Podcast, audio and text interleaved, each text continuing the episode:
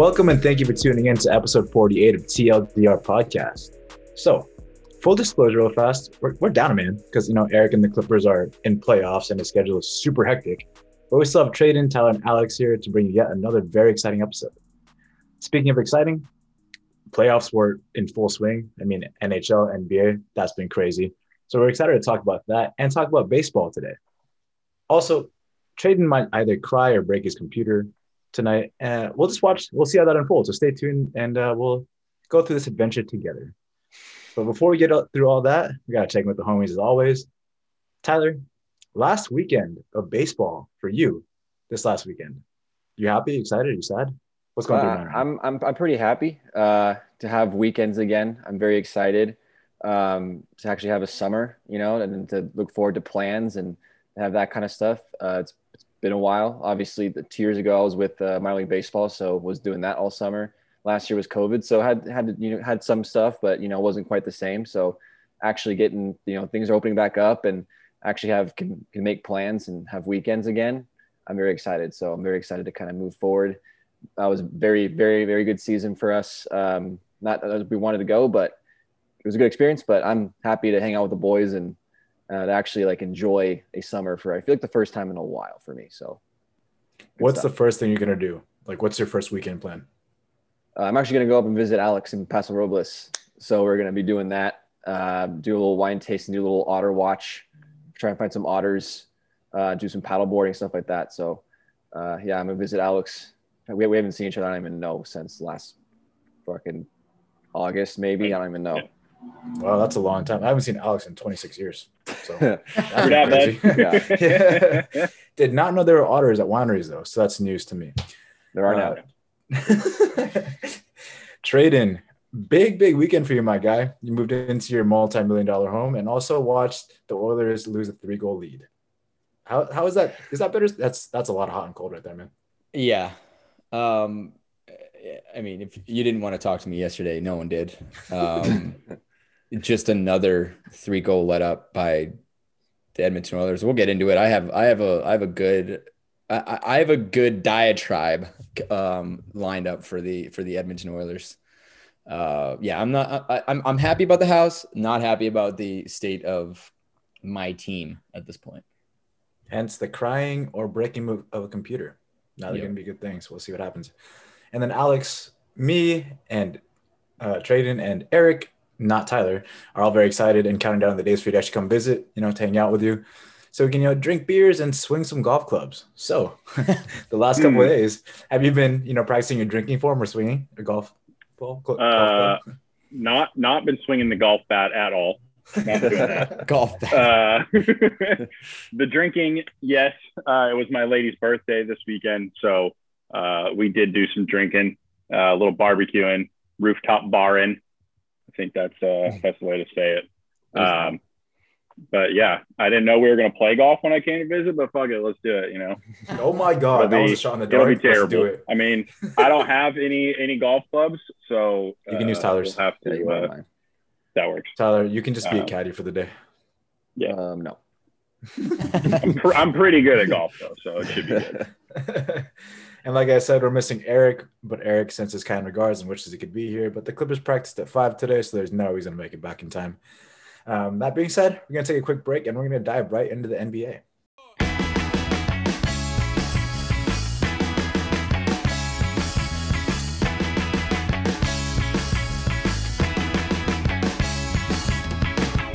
Welcome back. So the first round of playoffs are, you know, they started a couple games in a lot of great matchups all the way through. I think this is the very first time I've been intrigued by every single first game of the series ever. Like they were all great, all fun to watch. And Alex is going to tell us more about it. Alex, it's all you, man. Thank you, James. Yeah. So just like last week with Traden, uh, NBA has playoffs have started. Every series has played at least one game. We've got two games going on tonight. Um, but before we get into that, there's two things I feel like we need to talk about with the NBA playoffs and I want to get the boys' perspectives on these. So, just before the playoffs started, the NBA announced or that LeBron would not be penalized for pretty much breaking COVID protocols. Now we've talked we talked about the NBA and conspiracy theories like the last couple of weeks on the pod. So pretty much LeBron went out to it was an outdoor party from what I understand. Everyone either had to be vaccinated or test negative. It was for some sponsorship deal that he's got going on. But he was not punished. What like any of you guys just chime in. Thoughts on this? I mean, he's obviously the most marketable player in the game. You know, say what you want about Steph and Kevin Durant and Giannis, but LeBron is still the face of basketball. Conspiracy theory because the NBA wants LeBron playing, or did it just happen to be that it was it was it was actually fine and just got bigger storyline because it was LeBron? So I'm a big fan of conspiracy theories. You guys have heard it a bunch. Huge fan of it, but this is just not the case here. Um, it was blown up because it is LeBron.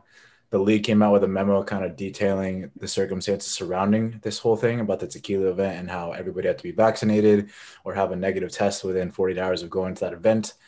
And it also detailed the fact that in certain cases where the athlete has money into that, like a sponsorship event, it is deemed as okay.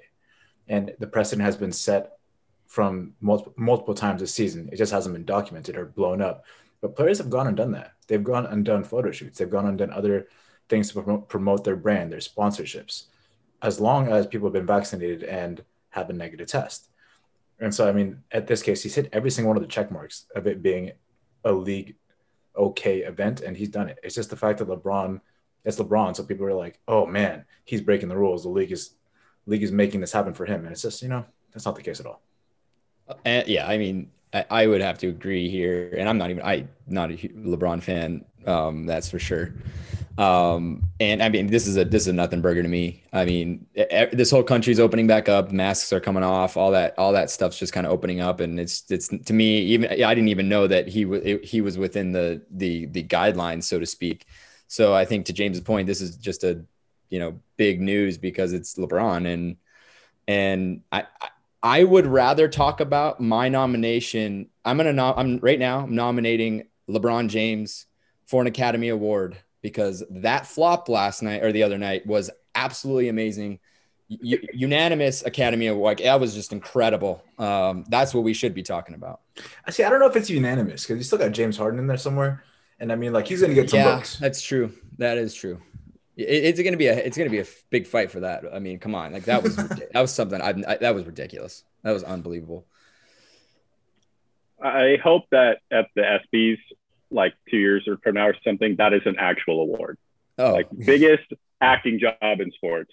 That's, not Dude. like you know someone making a camp, not LeBron in in Space Jam 2. Like actually, some soccer player or or a basketball player actually it's only it has to be one of those. It's not going to be a baseball player or you know football or hockey. So um, tyler anything on this on this lebron covid situation? Um, yeah i pretty much agree with everyone else. Um, i think it was blown a little bit out of proportion just because you know covid's opening up or kind of dwindling down a little bit and things are starting to open up. Um, so i think that just the timing with this news i think everyone's still a little bit you know covid triggered um, so I think when they hear COVID, LeBron, you know, things, I think that kind of alerts people's attention. Um, and obviously, LeBron being, you know, arguably the face of the NBA, it's a big deal. Um, I would like to think that the league would not give uh, favoritism towards their stars in those kind of situations or punishments. Um, I don't think they would, but you know, I, like I said, I, I, don't, I don't think that's what that was the case here. I think it was just, um, I think LeBron did follow the rules, and just people are making it seem like he didn't. Um, so yeah, that's pretty much what I have to say about that.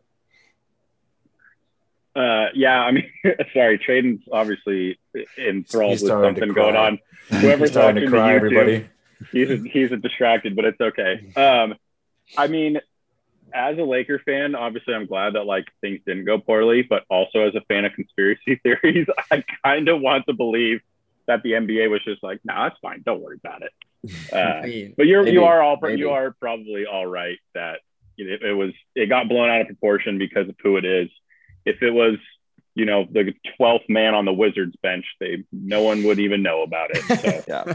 Um, and then the last thing. So Stephen A. Smith had a uh, you know think of him what you want, I guess, but had a pretty big rant on whatever fucking ESPN show he's on. I can't keep track of what they're all called. Uh, about it? Uh, First take. Yes. Thank you.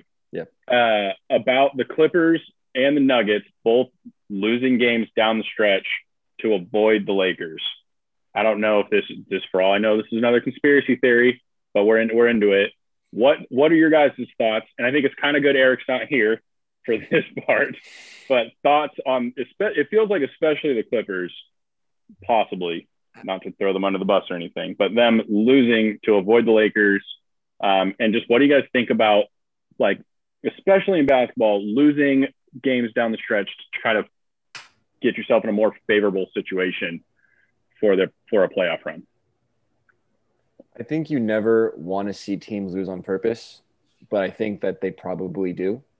Um, I think that you know their ultimate goal is to win a championship, and however that they can control themselves to put themselves in the best situation, they're going to do that. And sometimes, as unpopular as it may sound, maybe losing a few games will help them, depending on the seeding. So, um, I we don't know for sure. Um, it's you know for me, I think if I was the Clippers looking at you know the seating the way things were, I wouldn't want to play Lakers in the first round. I'd much rather you know play play pretty much any any other team. You know, um, so or, or the uh, the uh, the Trailblazers. Um, so for me, that's why I, I think they, that they probably did. Um, but like I said, it's, it's, it's hard to say for sure. It's, it's, it's, it, it, it's a hard thing to say because you never want teams to say they're losing on purpose and they're never going to admit it. But I think that I think sometimes in some situations that they probably do. I, I go ahead, James. Go for it. Okay. I, I mean, yeah, I get that. That makes sense. I just don't understand why teams do that. If you're that afraid of the Lakers, then you're going to assume that they're going to make it just as far as you're going. So might as well get that out of the way first and either like give your team extra rest or have that iron sharpens iron mentality and move forward.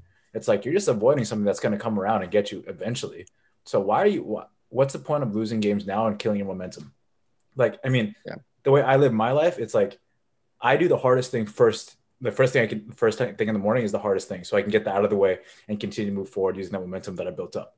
And the Clippers, but if they had done that, if they're using that conspiracy of losing on purpose, they're killing the momentum to avoid something that's going to come around and get them eventually. Like what? I don't understand why they why is that a thing? I I would argue uh, to your point. I, I don't know why they would do that. Like why they would lose on purpose. I I'm actually more of the more on the camp that hey, you know these these two teams made the playoffs and they're gonna they're pro they probably over that stretch of time rested their their top dogs a lot more than than a typical you know period during the season right they've already established it let's re- let's put a little bit more I hate I hate it, but um, the uh, load management, a little bit employing a little bit more load management to make sure that the players are ready for for the postseason, and they're probably playing teams that are desperate to make playoffs. So they're you know they're playing teams that are playing a little bit more desperate desperate basketball, and it just leads to a little bit more losses. I don't know why you would lose on purpose. To James' point, I don't know why you would lose on purpose. Although I could understand you maybe not necessarily losing on purpose, but managing your your star players so that they're ready for a full playoff run. I think that would be, that would make more sense than just completely just losing to just lose. Um, you know, but you know, I guess I kind of I guess if you really you know want to um, you know split hairs, I guess I'm kind of looking at both ends. I guess you could say I'm kind of saying both are right, but I I don't I think it's less that they're trying to play the Lakers or not play the Lakers as much as it is making sure that you know Kawhi is is healthy for the postseason. Yeah, I mean, and Kawhi is the poster boy for load management. I feel like that sort of came around with him, especially in that Toronto, his one season in Toronto. Um, I don't. I think it doesn't help that, unfortunately, it is the Clippers, and they have never won anything. They, you know, were supposed to be this big powerhouse last year. They did all this promotional shit, and then they faded and played like crap in the playoffs. And uh, you know, everyone was expecting. We talked about on this podcast, like, all right, so Lakers, Clippers, Western Conference Finals. Let's not talk about the rest of it. And then didn't happen. So, um, I, I agree with you, James. I think like you know, you're just to put it off until later on, and you're tired more. Like you want to, and I think if you're the Clippers, you should want to prove yourself, like prove that you can beat the Lakers, you can beat LeBron, and now you just now it just looks like you're kind of hiding with your tail tucked between your legs, and it's kind of a weak move. I don't, you know, again, we'll never be able to prove that this actually happened or not, but now, the real conspiracy is the NBA asking the Clippers to lose games so that they don't play the Lakers early on, and then they play them in the conference final. That's where the that's where the um, controversy is. I like I that one way more. that- way more I actually hope that actually did happen. Yeah, I agree with you. I hope that did happen because that'd be awesome. Um, okay, let's get into the meat of the playoffs. So we have 16 teams. Eric's not here, so I'm going to take the other four, and we're going to do the exact same thing Traden did with hockey last last week. Just what does this team need to do to win? How can they win? You you get it. Um, we're going to start in the East since that was kind of the way that the playoffs started. So first things first, Boston won. We all said they were going to lose, so we fucked up on that one. Boston won that first play-in game. They're the seven seed, and then Washington came back and won. Uh, so they are the eight seed. So the Washington Wizards are actually a real playoff team right now. Um, we're going to start at the bottom half of the bracket. So the Brooklyn Nets, the two seed, taking on the Boston Celtics, the seven seed. Traden, what did the, what I mean? Yeah, what do the Nets need to do to beat Boston? The the series is already 1-0 Brooklyn. Yeah, I mean, I think at the end of the day, the, the team kind of speaks for itself. I mean, they they you know they made these big trades um, towards the early part of the season. We we we we've talked about the Brooklyn Nets quite a bit on this podcast, so I think you know a lot of that kind of more or less speaks for itself in that you know they they got they got Kevin Durant, they got um, they got James Harden, uh, and they have um, who am I missing? Kyrie Irving. I mean, th- those are the big three, you know, scorers. And this team was the best offensive team in in the league, or one of at least. If the, I think they were number two uh, in terms of offense, if not number one. And you know, these guys are, and to my surprise, uh, James Harden pl- turned into a little bit more of a playmaker than he, you know, than we expected. I mean, I'm not saying that he's he's you know the greatest passer ever. I'm not going to sit here and say that, but he did turn into more of a playmaker than he ever has been. And I, you know, we we talked about that. I talked about this being an issue in that you get three guys that just want the ball, um, you know, every game or all game, and you're going to run into some issues. And they they they did fairly well in terms of melding those three, you know, uh, you know, big personalities onto that team. Uh, James Harden has trying to change his game a little bit to be a little bit more of a passer, and I think that that's kind of helped. And I think that they just have to be that dominant offensive team and just continue doing what they're doing. I mean, they they've they're a number two seed for a reason. Um, so that's kind of where we're. That's kind of I, I just leave it at that. They they're just they'll just outscore Boston, you know. I, and I don't really think Boston has a chance against those three bo- big boys. Yeah. Um, so yeah, I was I was supposed to take Boston, so that's my fault. Um, yeah, realistically, this feels like a pretty unfair fight. Um, it's it sort of feels like a varsity playing a freshman team or something like that. Um, I do think the Celtics can get a couple of wins. Um, you know, Jayson Tatum, if he can go off for 50 again, like he did in the play-in game, they can win. A, they can win a game or two here. Um, do I think that Boston's be able to out? This is the problem. You have to outscore Brooklyn four times with those incredible offensive players. Realistically, do I think Boston can do that four times? No. Um, but I think they can make this more of a series than people maybe expect. I could see it going six, um, but I could also see them getting swept. So it will be uh, it'll be a fun one to watch, um, and just the growth of Jayson Tatum and the superstar that he already is. Minimum, just check that out um, and just wait for Brooklyn to move on. If the odds were any indication of how lopsided this is, Brooklyn's favored by minus 1430, which means you have to bet $100 and you, or I'm sorry, you have to bet $1,430 to win $100. I mean, the, uh, the, it's Yeah. just, it's just, you just give them the first round at this point. yeah, and that that is something with basketball that it's pretty rare that at, at the beginning of the playoffs that a lower seed will beat a higher seed. I mean, the five four matchup six, but especially the two sevens, one eight, it's pretty tough. Um, we're gonna move on to the Milwaukee Bucks and the Miami Heat, who played last year in the playoffs. The Heat won, I'd say, pretty surprisingly, um, and then went on to the NBA Finals. Obviously, um, the game I believe just ended, and the Bucks destroyed the Heat. So it's now up two. It's two nothing. Um, they did go to OT in the first game. Uh, Milwaukee just squeaked out that win. Um, but let's start with the Heat, Tyler. What can Jimmy Butler and Miami do to come back in this series? Can they beat the Bucks? Yeah. So um, after that game one, it was a good close game overtime. Um, you know, with the Heat beating the Bucks last year in the playoffs, I thought maybe the Heat just have the Bucks' number in the playoffs. I just thought maybe they got something going on. You see that every once in a while. It's just a team for whatever reason, even on paper, is not as good as their team. They find a way to beat them in in, in the playoffs. And then today happened, and the Bucks dropped like 45 points and 10 three pointers in the first period. And I was like, well, shit, there goes my argument. So obviously down 2-0 in the series um, it's not looking good. Um, I think the biggest difference between, between the two games was the uh, three point shooting of the Bucks. Um, the, the Heat were able to uh, hold them to only 16% in, in, game one, but obviously today they shot about 41% from, from three point range. So um, somewhere those are going to even out, but um, I mean, the, Heat are going to have to find a way to play better defense and, and stop that, that three point attack. Um, but this Bucks team, man, it's going to be hard. They're, they're so deep um, and they're, I don't think there's going to be much of a chance for the Heat, but it but it is a, a seven game series. They're going back to, to Miami, um, but they're they're just going to have to play much better defense. Um, that that's what, what what's going to come down to. Um, but honestly, like I, I, I thought maybe after after a game one that the Heat might have a chance to kind of you know uh, squeak an upset here, but um, after losing game one still, and then the performance of today, not as confident on that one. Yeah, uh, James, you've got the Bucks. They closing this out. They're, you know, what do they need to do?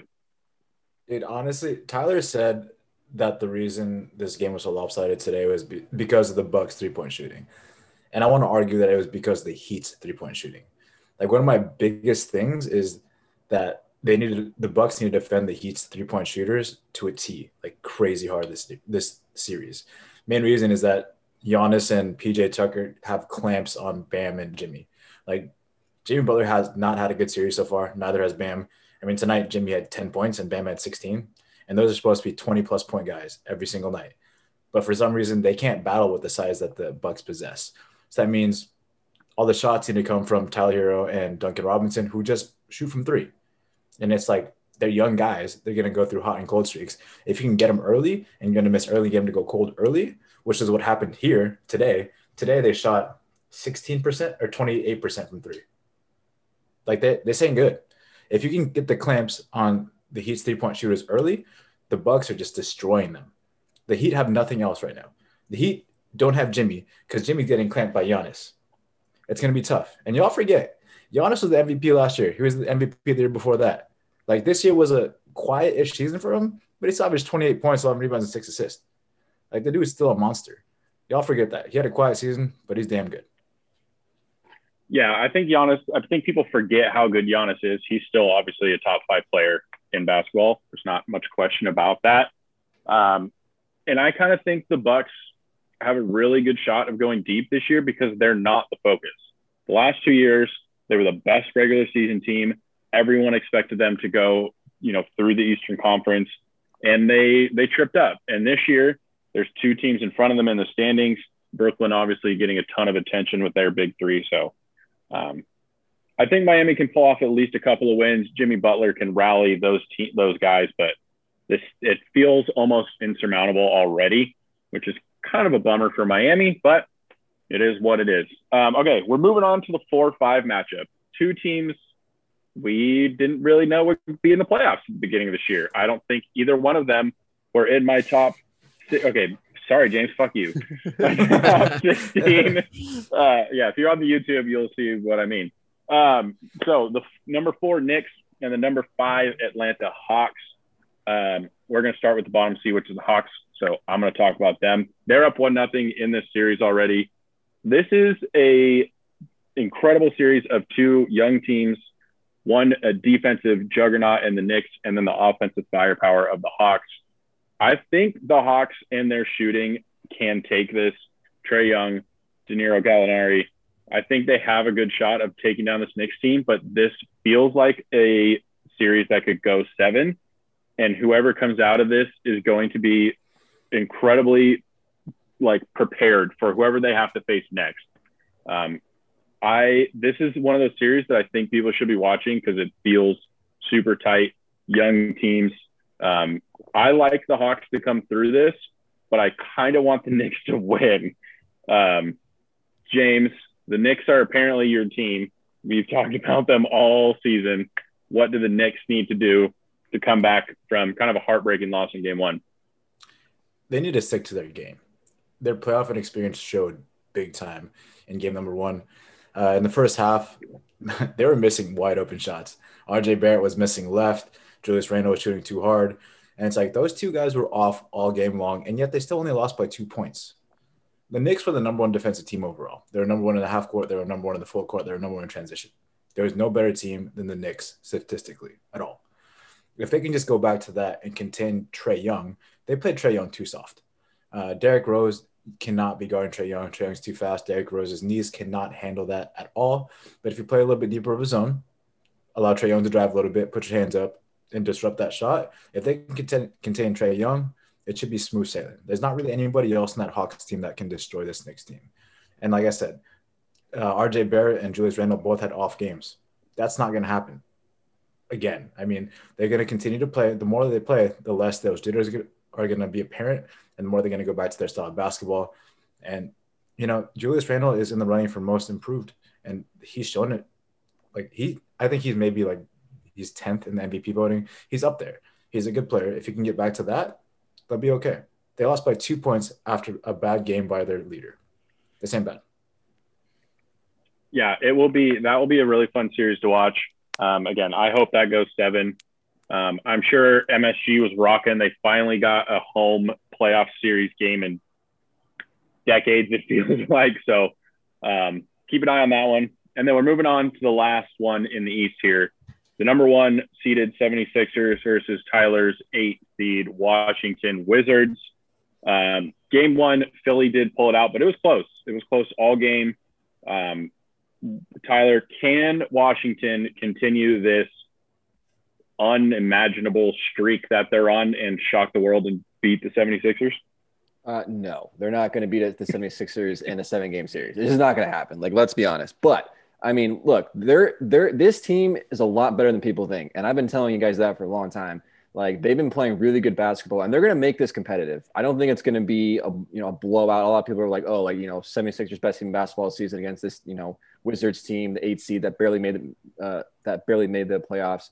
You know, like I, for, for pretty much four quarters, they were pretty much, you know, uh, with, with uh, the 76ers that, that whole game statistically, you know, pretty even. I think the only kind of the biggest uh, fault there was uh, um, offensive rebounds. The the Sixers dominated and turnovers. The Sixers were better in. So obviously, two points in a basketball game that you have to you have to win.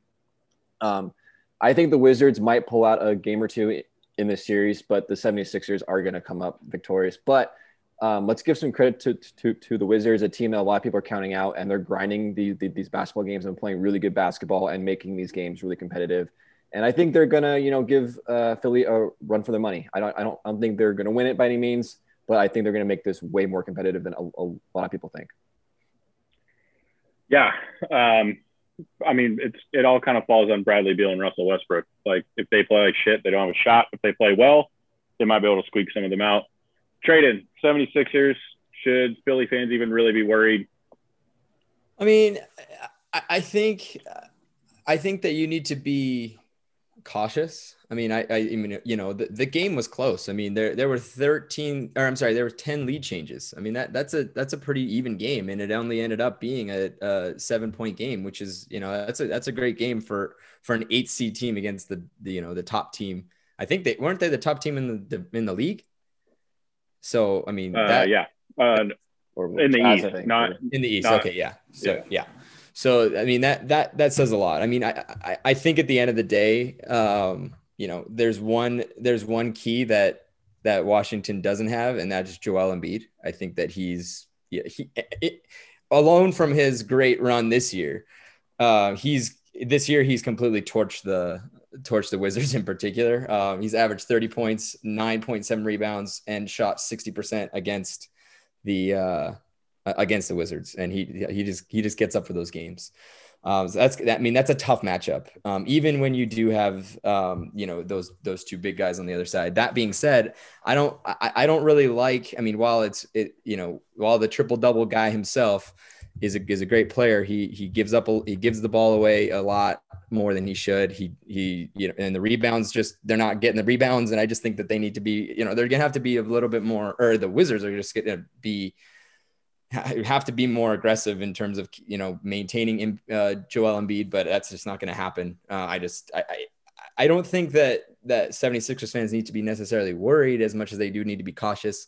I think that the longer this series goes, I think that it actually may serve the 76ers a little bit it, it, may serve well in that they'll be they'll you know they'll get a bit more playoff experience. They'll get a little bit more prepared for that next game. I think if i think if they just were to sweep them they might not they, they, they could you know rest a little rest a little bit too much and not get you know back on the court. Um, and I and I think it's it's in their best interest for these games to be a little bit closer so that they you know they can manage the you know manage the games you know throughout you know manage the, throughout the game and deal with the ebbs and flows of of what playoff basketball is all about. So um, that being said, don't be worried, 76ers fans. Just just be cautious. I do agree with you in the fact that I I think we all, you know, we would be all shocked if the Wizards beat the 76ers in the seven game series. Um, Joel Embiid is one of those players in the NBA that is actually unguardable with his skill set. Um, he's too big, he's too strong, he's got a good shot. He's got moves around the rim that uh, you just can't guard. I disagree with you on the longer the series. The other problem with Joel Embiid is he's a big ass boy. He doesn't stay healthy. he's had plenty of lower body issues in the past. And if they if this is going to be finally the 76ers years, they I think they just want to play the least amount of games against teams they should destroy before they have to go up against Milwaukee or Brooklyn, possibly in the Eastern Conference Finals, because whoever you know, or I mean, I would be surprised if one of these other teams make it. We've talked about these big three in the East for a couple of months now, but so if the Sixers play one of those two other teams, that's going to be a hard fought series. Um, so I actually I think the 76ers have a very good reason to try to sweep the Wizards and keep Embiid off of his legs as much as possible because without him, they're fucked. Like that's just the end of it. If they don't have Joel Embiid, they're not going to continue on. Um, yeah, that I can agree with. Yeah. So I, yeah, 76ers fans, you'll be okay. Just hope Embiid stays healthy or you're screwed.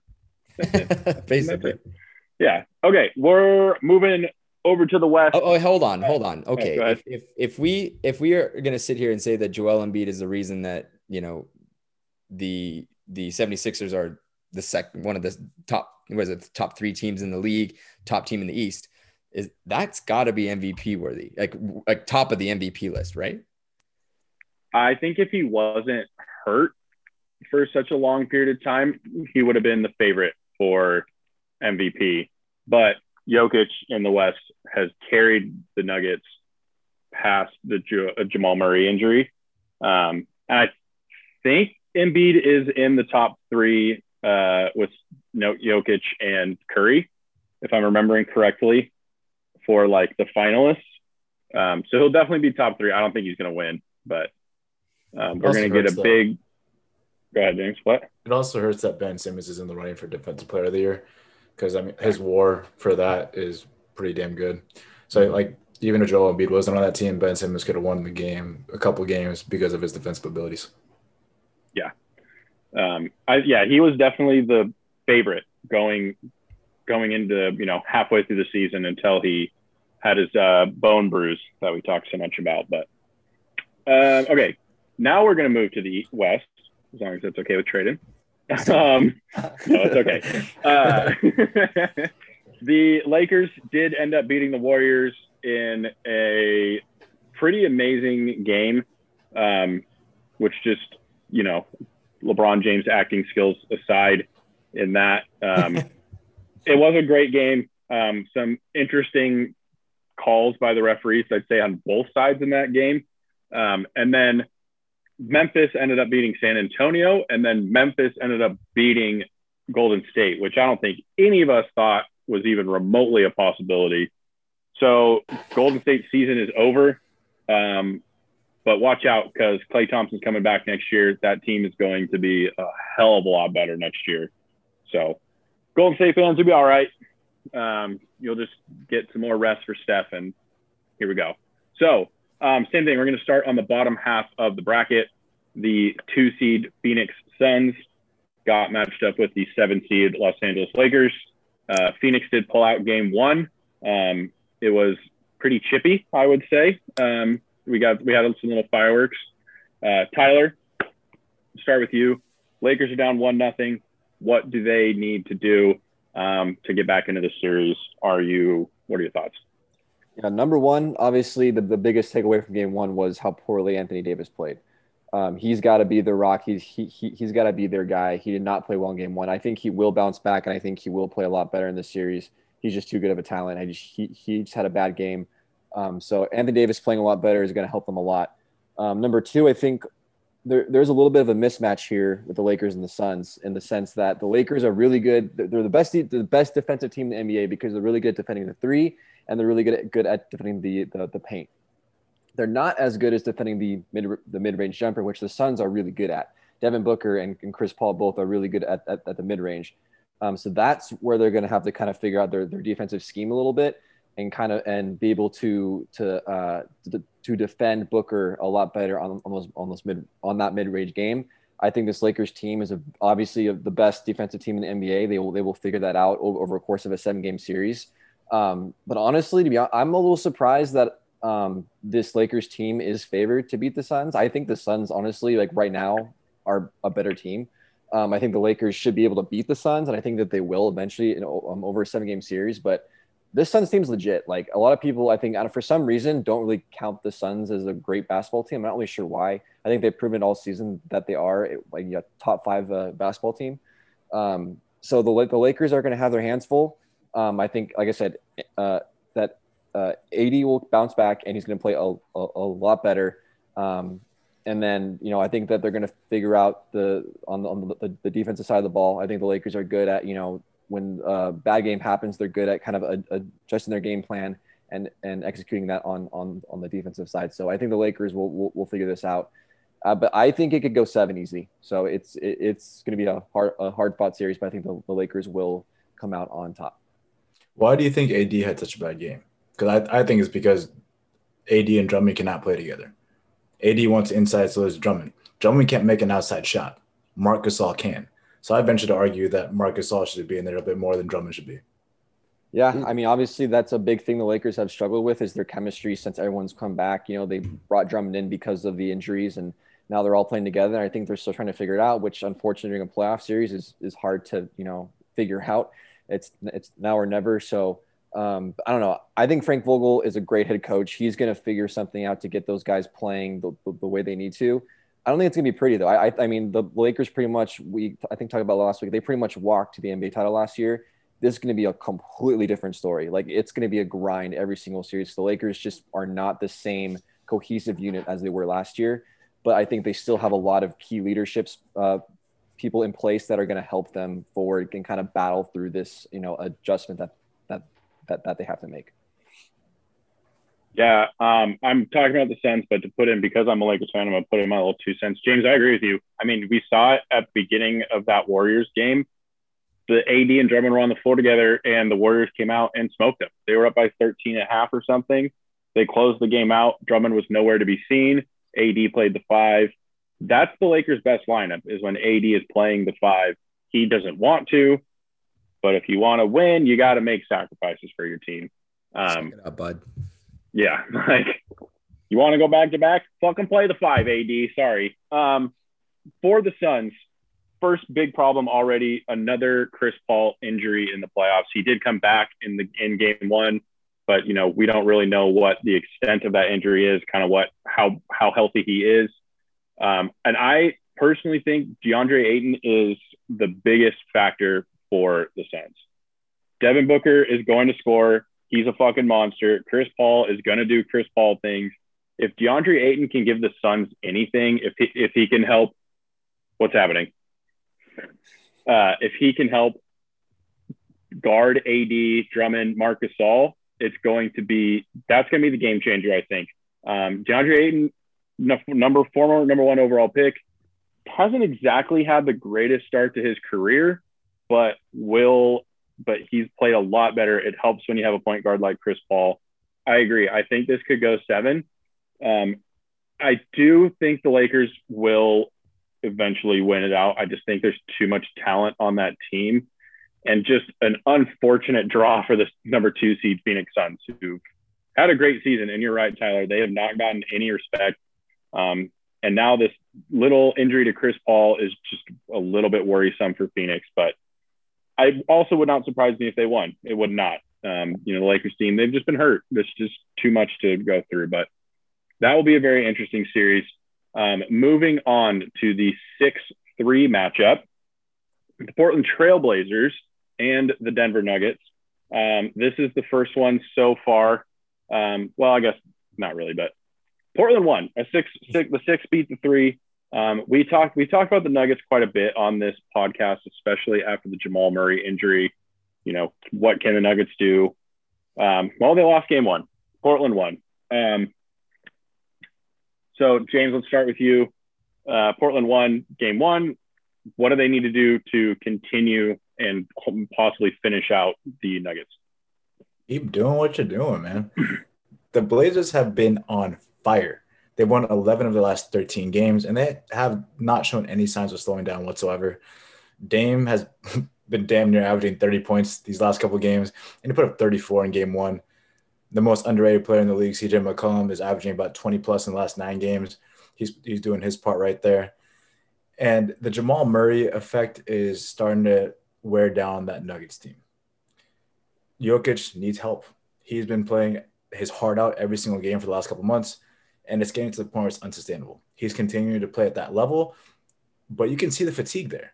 I mean, he's giving his all every single game, and it's just like adrenal fatigue that wears down on you over time. That's unsustainable until he gets help. That being said, the Nuggets were successful during the regular season because they had help from their role players like Aaron Gordon, like Austin Rivers. Those guys played well and they got to continue doing that now. That didn't necessarily happen in game one of the playoffs. If they can pull that off in the playoffs, then yeah, the Denver Nuggets are a da- pretty damn good complete team and can outscore the Blazers because the Blazers defense is non-existent. But the fact of the matter is, if those role players don't step up and it's all on Jokic's shoulders, he can't do it all on his own. The Blazers have been to the playoffs multiple times over these last couple years and have a multitude of playoff experience. They can draw on that and outscore a Denver team without help. Traden. Same question. What do the Nuggets need to do to get back into the series? And can they beat the Blazers with how well they're playing and without their second star? Yeah, they just keep doing what they're doing though. I mean, I guess if you take right now's game into consideration, just keep doing what you're doing because you're winning. Um, but um, look, I, I think that Jokic just needs to do his thing. It's it's a. I mean, he he can he cannot be. I mean, we can assume that that's going to be the case. So we have to look to, to James' point. We have to look deeper. Um, was it?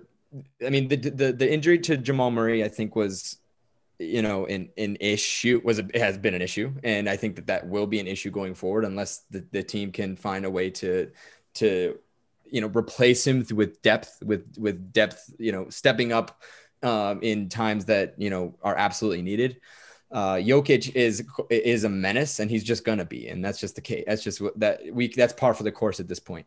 Uh, but I look at like players like Paul Millsap. That's that's veteran experience. That the uh, is what I, did I did I say it wrong? It's Millsap, Paul Millsap. That's what I you said. said miss, you said mishap. no, I said Millsap for sure. It just sounded that way. I'm sure. um, he, he has uh, he has veteran presence that I think you you need that kind of you need those players on that team to to to galvanize those younger players and and bring you know bring out the, the I guess the the depth stepping up to the plate and and replacing what I guess I guess not really replacing, but trying to fill a gap that Jamal Murray has left.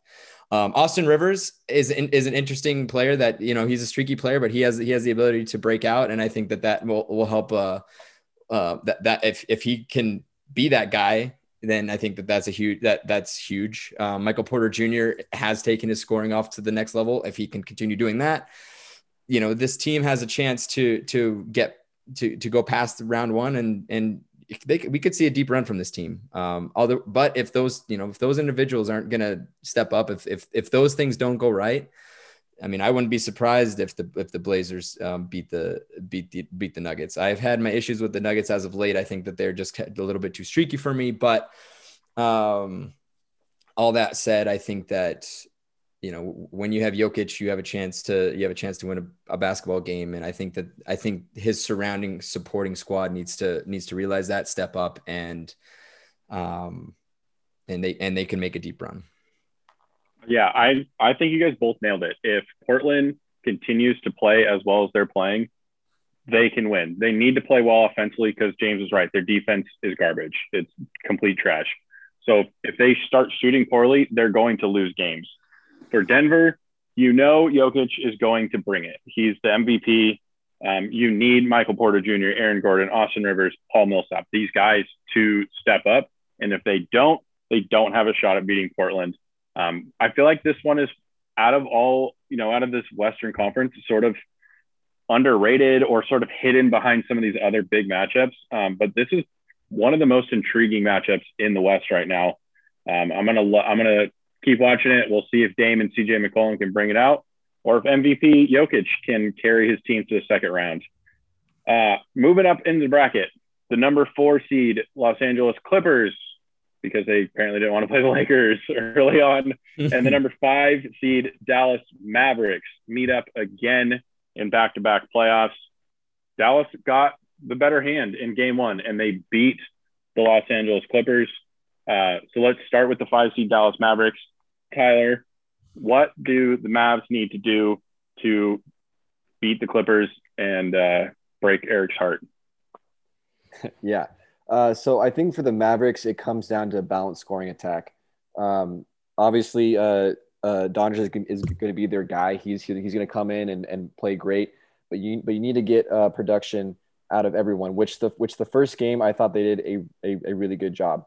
Um, so they're to have to keep doing that, and they're to have to keep sh- uh, shooting shooting well from from from three from three point range. Uh, Finney Smith um, also dropped 18 points and uh, Hardaway also dropped 21. So you're to need guys like that in their in their in their starting lineup to really give this team a chance to, to beat the Clippers, who on paper are much more talented, much more better basketball team than, than the Mavericks. But this this this this is the uh, this is the NBA playoffs, and I think there's going to be a, a few upsets. Um, you know, with with the way if, if the Clippers were trying to lose and you know not kind of get that that that seed, I don't think that's a good way to, to go about things. And you know maybe they're going to get their that would be amazing irony if they tried to you know lose to not face the Lakers and they and they lose the first round to the Dallas Mavericks. So this is another one where I, th- I think it's going to be a lot closer of a series than a lot of people think. I, I, I guess the, I guess see us going six or seven, but I think the Mavericks I think have a good a good shot at at, at taking down this this Clippers team. But they're going to have obviously play really good basketball over over seven game series. But I mean, you know, being being a being a, a five seed in the Western Conference is no small feat. This is a good basketball team. I think they got a shot. Yeah, I think Tim Hardaway Jr. is the key. Um, you know, Luka is going to do Luka. You know, Porzingis is going to do him. If he can have some depth scoring, Dallas is. I mean, they're a top ten offensive team in the league. Um, it kind of they're kind of same thing as Portland. If they don't play good enough defense, they're fucked. But if they play good enough offense, they can beat anybody at any night. Uh, James, Eric is not here, so you get the clip show what you were like right on it. So Clippers, what do they what do they need to do to come back in this series, and what do they need to do to beat the Dallas Mavericks? I was on it because the Clippers are my pick to win it all this year. Um, so Tyler mentioned it earlier. They have the talent, they have the personnel, but what they were lacking in Game One was urgency. They came into this game kind of thinking that it's the Mavericks will kind of walk all over them. So I think losing Game One was a good shot in the arm for them. It makes them change their perspective on a Mavericks team. Um, they also they forced a lot of shots. They didn't take what the defense gave them. They literally walked up and shot it right in their faces. Doesn't make any sense whatsoever. But that's when I was you're overconfident. Like PG took way too many damn contested shots. And Tyronn Lue said in a press conference he, he openly criticized his uh, his shot selection. And I think that'll get through him and they'll work more on the offense and take what the defense gives them. And hopefully that'll, you know, pay dividends over time. Uh, you guys, Alex, you hit it right on the head. Um, earlier, you had asked me about the Mavs a couple months, a couple weeks ago. You asked me how far they were going to go, and I said it's not going to matter what Luka does because Luka's going to do whatever he's going to do. Like you can't stop that. It's gonna the supporting characters are gonna matter the most, and that's Porzingis and Tim Hardaway, which I'd mentioned earlier. You guys had mentioned earlier. That's gonna be on them. That being said, I think game one for the Mavs was, was an anomaly. I mean, they shot damn near 50% from three. That's not going to happen every single night. Like, that's impossible to happen multiple times a night. Nobody's that good. Steph Curry's not that good in a game situation.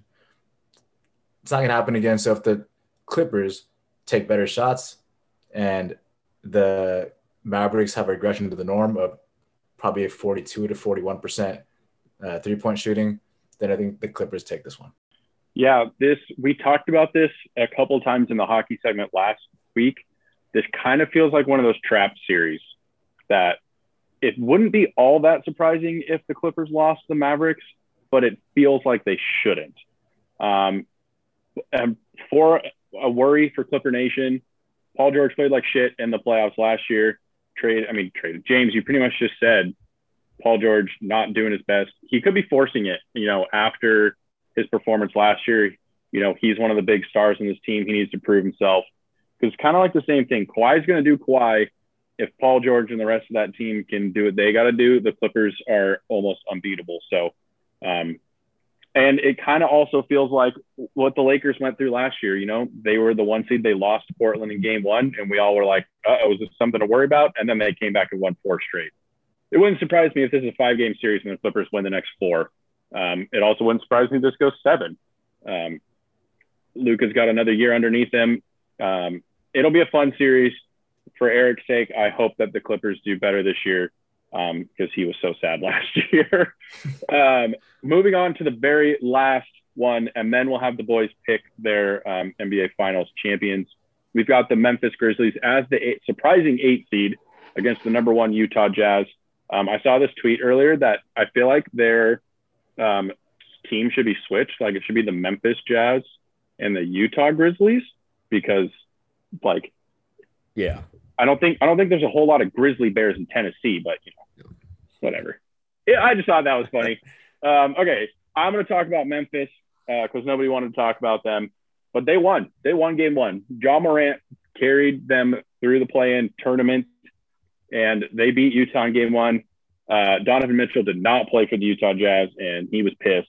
Um, I think this this Memphis team, we just talked about it at the beginning of this basketball segment. You want to come in playing hot. They came in playing hot. They had to win two games to get into the big dance.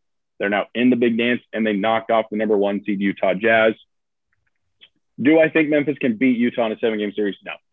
But I do think they can make it fun. And Ja Morant is one of my favorite players right now. He is so much fun to watch. Um, they're gonna need they're gonna need everyone to score. They're gonna need to play better, good defense. They're gonna need to shoot well. Um, if they do that, I think the series can go a long way.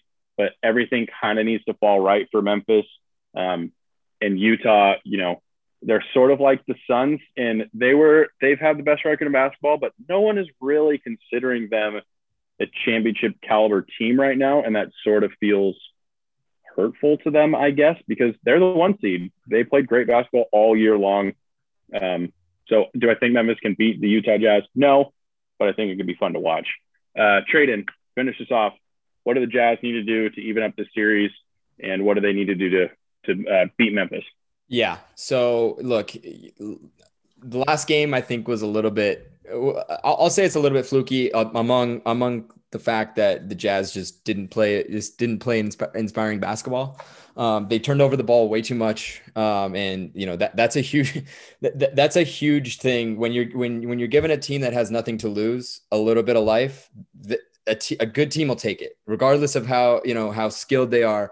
A team that has has fought to be where they are is going to take that and run with it, and they did.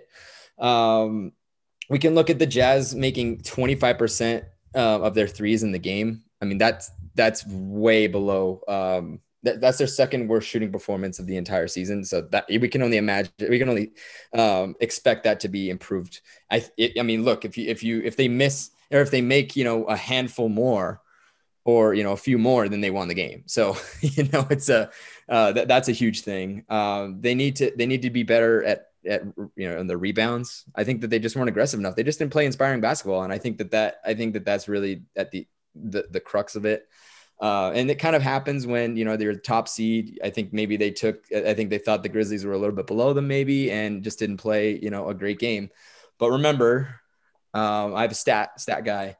Uh, n- the number one seeds lost game one last season, uh, and then the one then they each won their next eight combined with an average 15 points per contest. So, um, yeah, it's it. I think it's just kind of a fluke. Uh, maybe a little bit of nerves, brushing off the rust. That they're to be okay. I think they're to win, um, and you know the, the, they'll they'll move on. It, it, was just an embarrassing, ugly home loss. I, th- I think you just got to chalk it up to that, get over it, and um, you know realize what you did wrong, turn it around, and I think they'll be fine.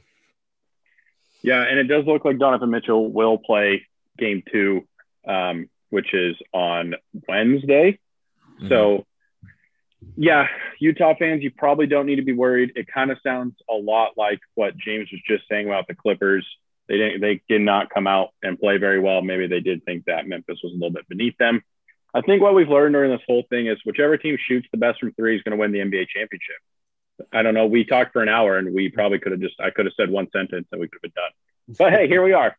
Um, okay. Final thing, boys. I want you to pick your two conference winners, and then who is the NBA champion? Uh, Traden, let's start with you. Um, we'll say Clippers, Bucks, and the Bucks are going to win. James. I was. I'm also going to go Clippers and Bucks, and the Clippers are going to take that one. Tie, Ty. I'm going to go Lakers and uh, uh, 76ers, uh, but the 76ers will win the championship. Okay. I'm going to go Bucks. God, I don't like any of the teams out of the West winning. um, I'm gonna go Bucks Clippers also, but I'm gonna have the Bucks winning this time around. Um, I know that was a long one, but there we go. Uh, we're getting into the first round. By next week, some of these series will be done. Some of them won't be. Um, but James, that's that's what I got for this week. Oh man, I love it. You guys remember when uh we had that conversation a while back about Donovan Mitchell and I was going to be back in like a couple days and play just as well as he was prior to injury. Tyler, that never happened. He still has yet to play. So if you listen to anything Tyler just said, he's wrong about all those things. Washington anyway, Wizards. continue to stay tuned and see if we're actually right, except for Tyler. Uh, we're gonna take another quick break and return. Traden is going to go into depth about the NHL playoffs and his Oilers. It's going to be a big one. A lot of emotions. Be, be right back.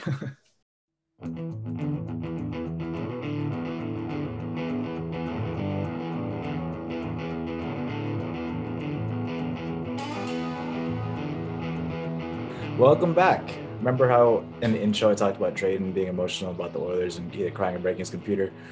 Well, it's going to come to its apex right about now. Traden, it's all you, man. Yes. So, but I'm not going to get into the emotional stuff quite yet. Um, I'm going to save that for towards the end. I don't want to, you know, open up my segment on a on a bad note, um, and give you my long-winded discussion about my Edmonton Oilers. We're going to start over at the East. We're just going to kind of give everybody a refresher on on how the playoffs are are shaping out. There are a couple teams that have already advanced. Um, and I mean, I don't think that we are necessarily surprised. We're maybe a little bit surprised by one of them being so being that short. Uh, and that's the one. Well, that one will be the second one we talk about. Um, but you know, we the other one was not surprising at all. so uh, let's start over at the East. Uh, we have the the first seed Pittsburgh Penguins tr- now trailing the New York Islanders three to two in that series. They have just traded games back and forth. And this last game went to second overtime, um, where the Islanders took the took the game. And I was just thinking that that game that I I, I really couldn't believe a, in a scenario how the Islanders could could you know win this series. I just eh, it, they were getting they were getting beat all over the ice. Their goaltending is really just keeping them in. I don't know, uh, Tyler. Have you have you caught any of the of the games between the Islanders and Penguins?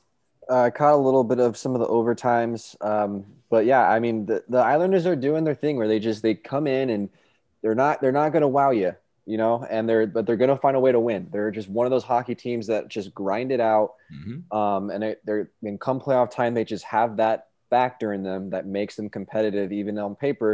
this Penguins team should be throttling this Islanders team, and it's just not Yes. happening. Um, and they're up in this series, and they're a game away from ad- ad- advancing to, to play Boston. It'd be crazy, you know. It's I mean that that's hockey. Uh, it, it's it's it's such a crapshoot in the playoffs, which I'm sure we'll, we'll talk about a, a, a lot this segment. But uh, yeah, I mean it it it surprises me, but it also doesn't at the same time because it's just it's the way the Islanders play. They find a way to just grind out wins. Yeah, I mean th- th- that's just kind of that's just kind of the way that Barry Trotz plays his games, right? And I mean, I want to I want to point to one to one stat that I think is absolutely flooring. Uh, Ilya Sorokin, the goaltender for the Islanders, is at a .944 save percentage. That's before today's, and I was just trying to look up what his save percentage was after this game. He has absolutely been phenomenal, and I think that he's a huge, if not the main reason that they're even there.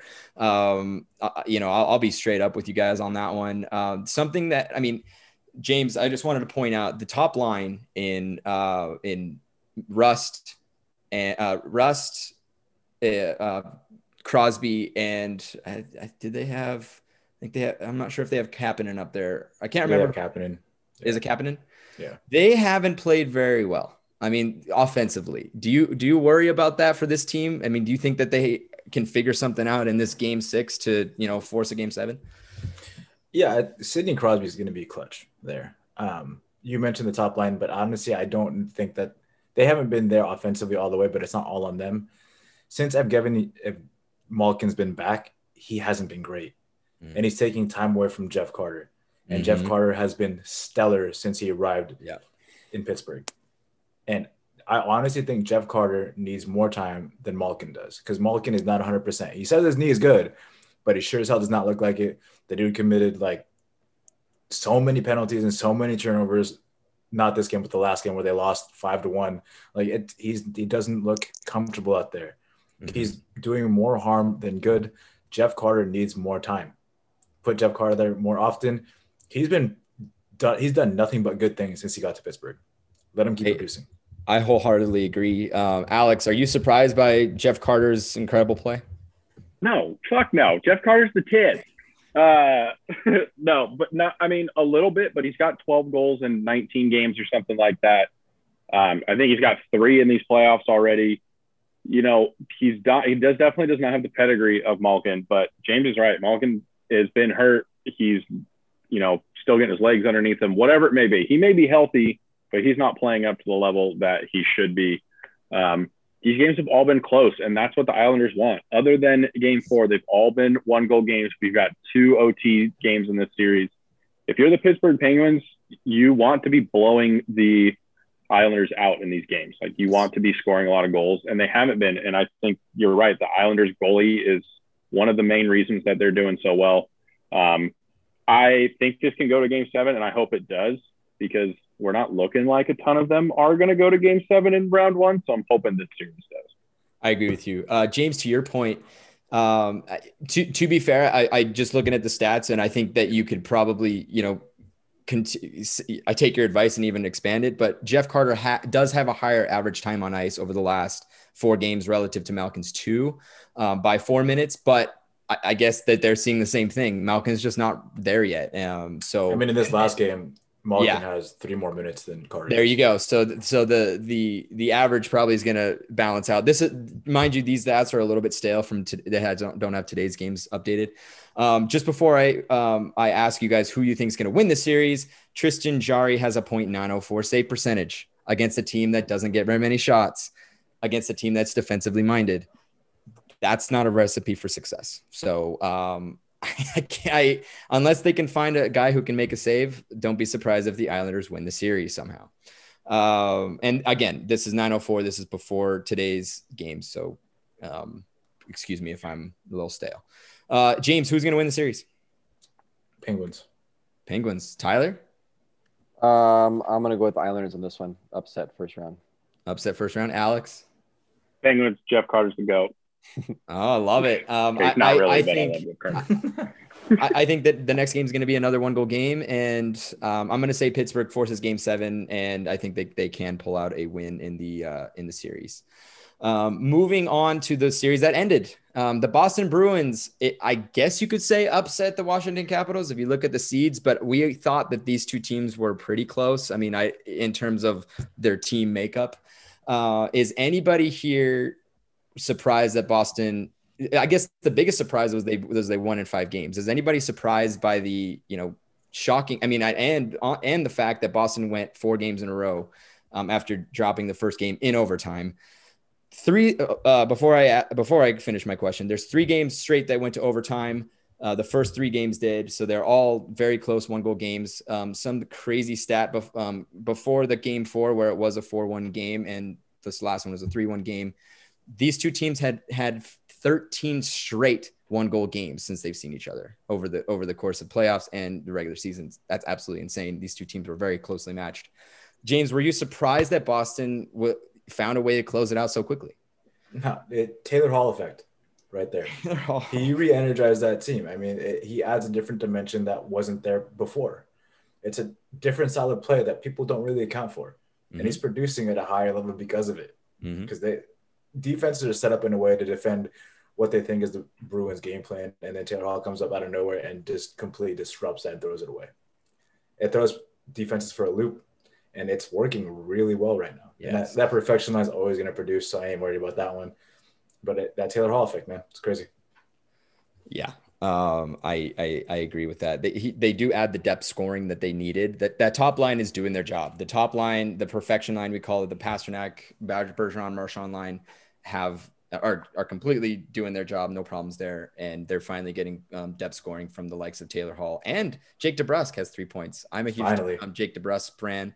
Um, his father is our uh, uh, color analyst, and I and, and I really like him, and I because he was a former Oiler, and I really like Jake DeBrusk. I really hope that he uh, becomes an Oiler in his future. Um, Tyler, I want to ask you about the the goaltending for Washington, um, and I guess overall, you know, rate they ended this this uh, series with a .908 save percentage among the three of them, which is awful.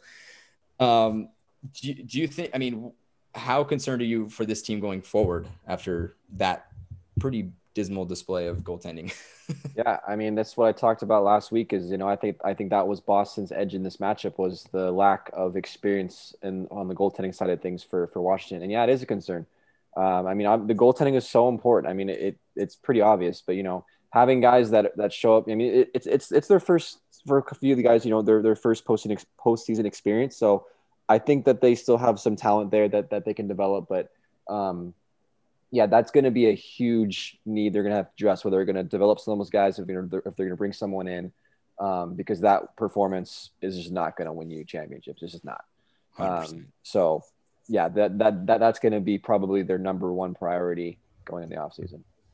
Yeah, I, I totally agree. And um, I, I won't I won't bore us with the details um, talking about the Washington offseason. I there will be a time for that in this in the uh, in the offseason. Um, Alex, um, I wanted to ask you about the, Boston Bruins. Um, is this team going to be the Eastern Conference or the Eastern Division winner, just given their strong play? I didn't pick them to go that far, um, but uh, what's your name? James is right. The Taylor Hall effect is real. Apparently, didn't know that could actually be a thing. In, Um, but right, but right now, I mean, granted, they that series they could have been down three nothing. They went to two OT games. Obviously, um, if the Capitals had better goaltending, it might have. They, this could we could be talking about something completely different right now. true.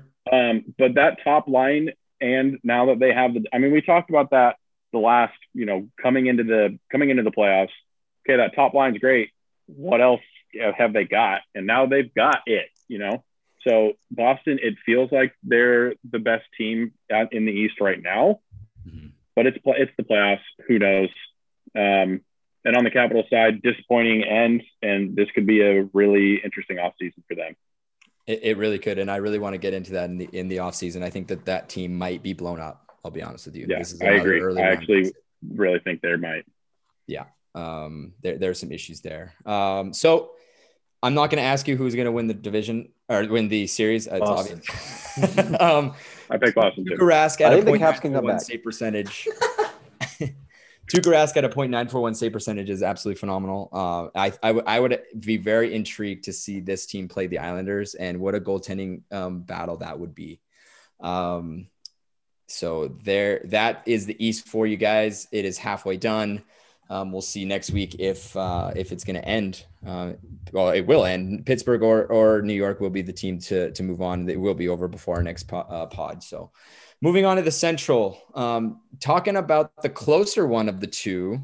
Uh, talking about the Carolina first seed Carolina is tied with the with the with the fourth seed Nashville Predators two to two. What a scrappy, scrappy team from from these Nashville Predators, winning two back-to-back games in second overtime. That's an extra 80 minutes of hockey, almost 80 minutes of hockey. Um, Alex, I, I, I thought Carolina had this in the bag. Are you worried if you were? Would you be worried if you were a Carolina Hurricanes fan? I thought Carolina had it in the bag too. Uh, I picked them as my Stanley Cup champion, so I'm not super loving these last two Right. games. When these games went into OT, I was like, okay, Nashville, you're a little, little feisty, a little scrappy. Okay, okay, okay. They lost game three. That's not that big of a deal. Oh, they lost game four. Interesting. Um, to be honest, no. I mean, the Predators. We just talked about in the basketball segment. The Predators did have to fight their way in uh, to get into the playoffs, and we, you know, we in those basketball tournaments they won some games. Um, I still think the Hurricanes are just too good to to lose this series to the Predators. But we said that about Tampa and Columbus. You know, that happened two years ago. Tampa was the best team, regular season team ever, and then got swept. Um, if on a scale of one to ten, my worry if I'm a Carolina Hurricanes fan is like a four.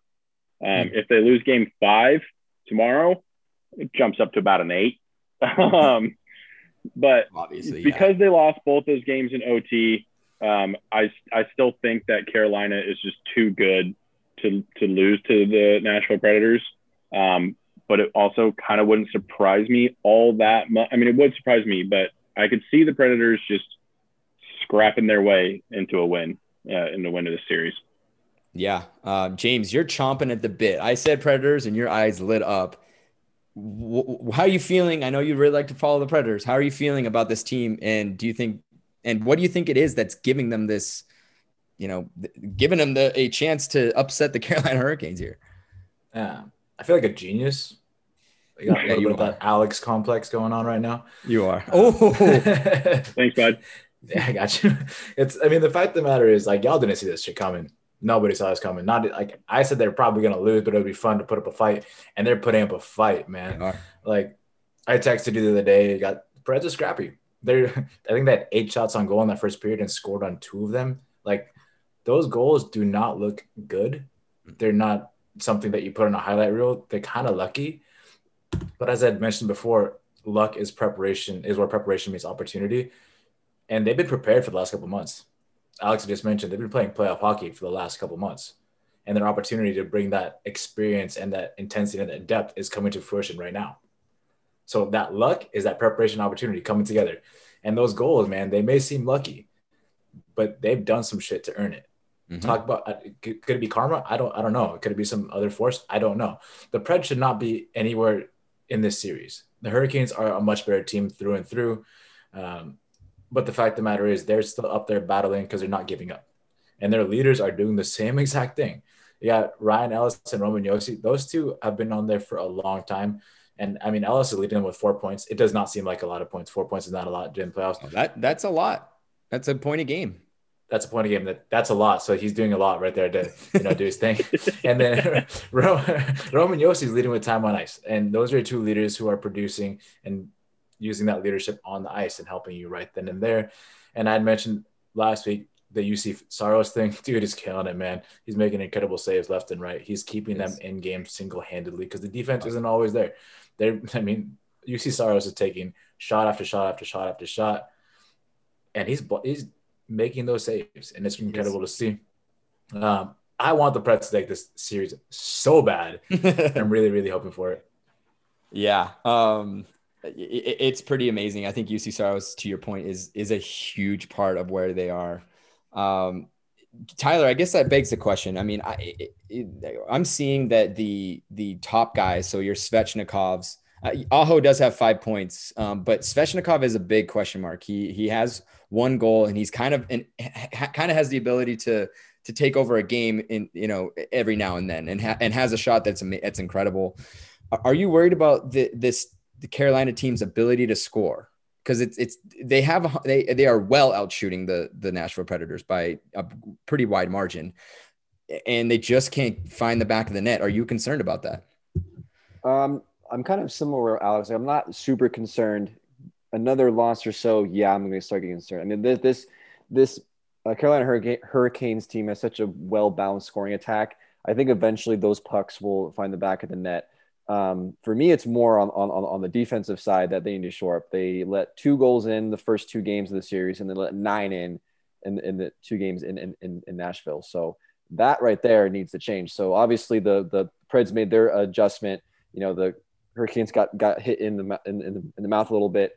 You know we'll, we'll we'll see how they adjust back. I think this this Hurricanes team is is too good to kind of let those ebbs and flows get the best of them they're they're, they're going to stay level headed, and I think that they'll that, that that they'll figure it out. So um, obviously, you know, putting shots on on goal is always a good thing, but at the end of the day, it's has more goals than the other team. Um, but I, I I do think that the Hurricanes will will eventually win it. I just think they're too good of a team. Um, but the Preds, as, as you guys have mentioned, I mean they're they're they're going to put up a fight, and I think it's going to be a great series. Yeah. Um, well, you answered my my final question. You think Carolina is going to take it, Alex? What do you think? Yeah, they have to because they're my Stanley Cup champion. So Carolina will win this. Will and win James, this series. I'm going to make a guess that you have Nashville winning this series. Yeah, I do. Not a boy. Hey, you know, I think that you know. I'm not betting on it. Don't so don't even. Oh, of course I mean, not. Nashville. Nashville did get me 50 bucks from James. So like, there you go. If they if they lose if they win, I won't be too upset about it. No, that that I'll take the 50 bucks. Um, that is very true.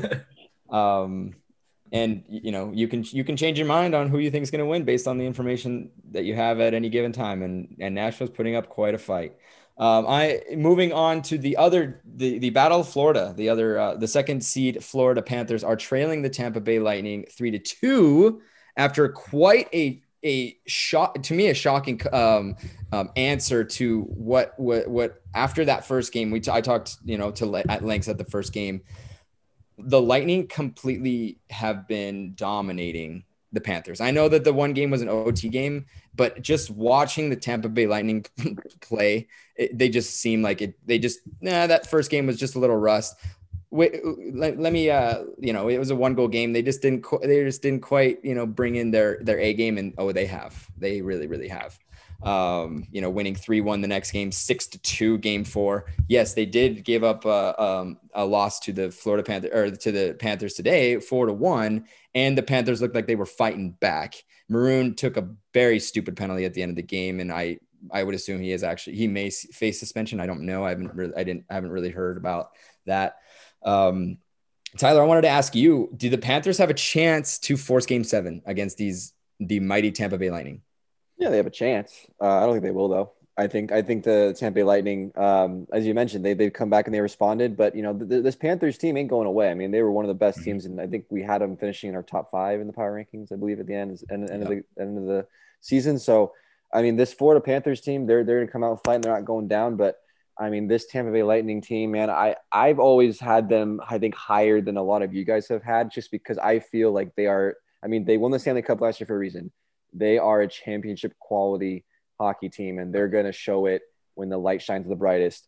And that's and that's happening right now. And yeah, they they they lost game game five, um, but I'm not too worried about it. I think they're going to come back game six and finish this thing up. Yeah, um, Alex, I wanted to ask you. These are high scoring affairs. I mean, these are high scoring games. Vasilevskiy is at a .919 save percentage, which is not bad, but it's not Vasilevskiy. Are are you worried about them? Are you worried about assuming Tampa Bay moves on? Are you worried about them going forward? I mean, a, a little bit. I mean, Ves, it's been five games. He's given up 17 goals. I mean, if you were, if I mean, if you would say, if I told you, hey, Traden, game by game five, Vasilevskiy you have 17 goals, do you think they'd be up three to two? No. I mean, probably not against a very good Florida team. Um, so I am I am a little worried. I mean, he's given I mean, he's given up four, five, six goals in games, and that is very un Vasilevskiy esque Mm-hmm. of him, whatever of him. Um, so moving forward a little bit, yeah, because if you end up meeting Carolina, well, sorry, when you end up meeting Carolina in in the next round, that's a very, you know, Tyler just said it. That's a very skilled scoring team. Um, I'm a little worried, uh, but I, I think Tampa will will be able to finish this out. The the game three one is kind of a it hurts though. They scored five goals in the second and then lost an OT It's like the only the third team ever, or something like that, to score five goals in a in a one period in a playoff series and then lose that game. This could have been a sweep. It was this close to being a sweep, and now the Panthers have some life, and you know Barkov and Huberdeau can can carry this team, and they've got a shot. Al, uh, yeah, I, I agree. Um, I, I wanted to ask James. Kucherov has nine points. Killorn has seven. Victor Hedman has seven. Steven Stamkos has six. Uh, is this one of the greatest offensive teams in the in the league currently? I mean, the and and oh, m- mind you, this is Kucherov's four first four games of the season, and he has See- nine points. This is exactly why I thought Ryan Ellis having four points was not a lot because I saw stats like this. Fair enough. Okay. Fair enough. And I mean, Nathan MacKinnon had nine points too. Like, I was like, oh, four points is nothing. No, it, it- it is. I mean, point per game is all, is pretty damn good. Uh, to answer your question, yeah, dude. Uh, I don't actually, I don't know if it's a function of great offense or poor goaltending, because the Panthers as a whole have Fair enough. point eight five six Yep. save percentage. Like that's bad. Not bad. That's really, really, really bad. Goalie was not doing his job, bro. Oh, he ain't God. worth that. He ain't worth that multi-million dollar deal. That that is not showing right now. He is, in Traden's word, literal Swiss cheese. Um, so, I mean, in years past, yes, they've been a great offense. Um, I don't think that this is a good test to determine if that offense is still the same. Fair enough. Move on to the next round, and when you're against the Preds, when you see Saros, then we'll know. Fair enough. Uh, James, who do you have winning this series? Lightning. Uh, uh, Tyler Uh, yeah, I saw lightning. and Alex. Yeah, I've, I've got the Lightning. I I, th- I think given the given the Panthers' um, scrappy game, I think they may force a game seven. But at the end of the day, Tampa's just gonna is it, it, either whether it's six or seven, Tampa's gonna come out. I mean, they they after that first game, something clicked, and that's what sometimes happens to good teams. And I think this goes back to Alex, your segment. The Jazz just needed to lose that game. You wait, and they're just gonna go off. Like it's just it's just how it goes. Um, and so with that, um, we are going to move on to the West. We're going to keep this very short. Um, the first, uh, the first seed Carolina, or Carolina, Colorado Avalanche swept the St. Louis Blues. I'm just going to keep this brief. Is uh, James? Are you surprised? No, dude. I mean, like honestly, the Avs scored almost scored more goals in one game than the Blues did the entire series. I mean, the Avs had a game with six goals, and then the uh, Blues had seven goals all series long. Like, kind of crazy.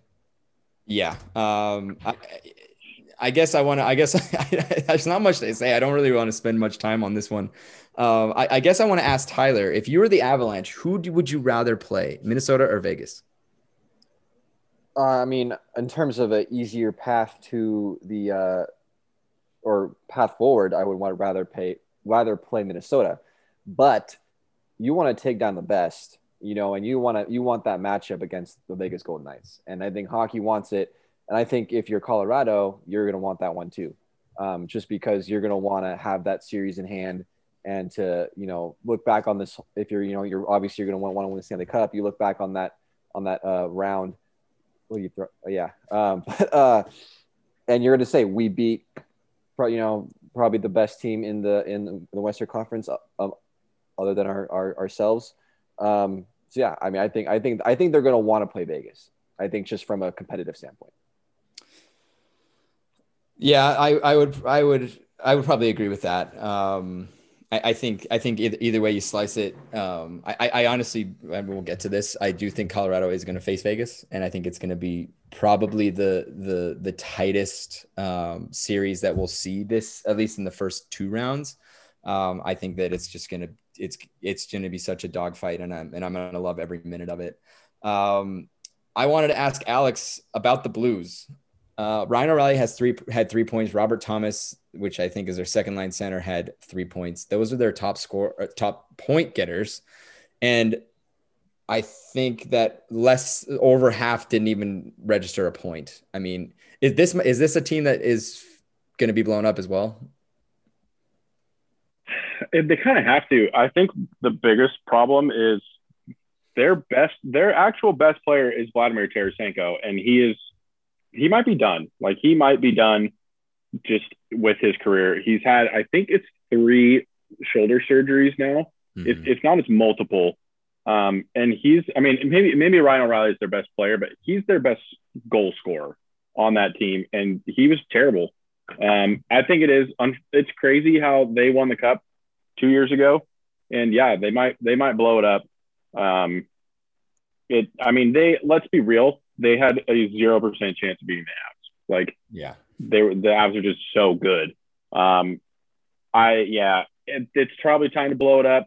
And that kind of sucks for Ryan O'Reilly, who, you know, he comes there, he wins the cup in his first year, and then the team goes downhill, and now they might blow it up, um, you know, after he spent time in Buffalo. So that's never fun. Um, yeah, blow it up, St. Louis. Sorry. I, I, have all the time in the world for Ryan O'Reilly. I love Ryan O'Reilly. Jordan Binnington, I think, is a one hit wonder.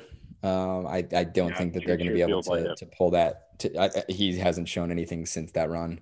Um, Didn't they just give him a shit ton of money? What's that? Didn't they just give him a crap ton of money? Yes. Man, Dude, I, I feel like goalies like running backs. Like once you pay them, they don't do well. Like closers in baseball. I can, yeah, I, I yeah. That's a good comp, actually. Uh, I mean, you, you, could. I mean, I'd have to go back in history. There's going to be some exceptions to that rule. Um, I mean, obviously, yeah, yeah. gets paid quite a bit, but um, I, I think you're right. I think you're right on that. Um, and it's then that's really unfortunate.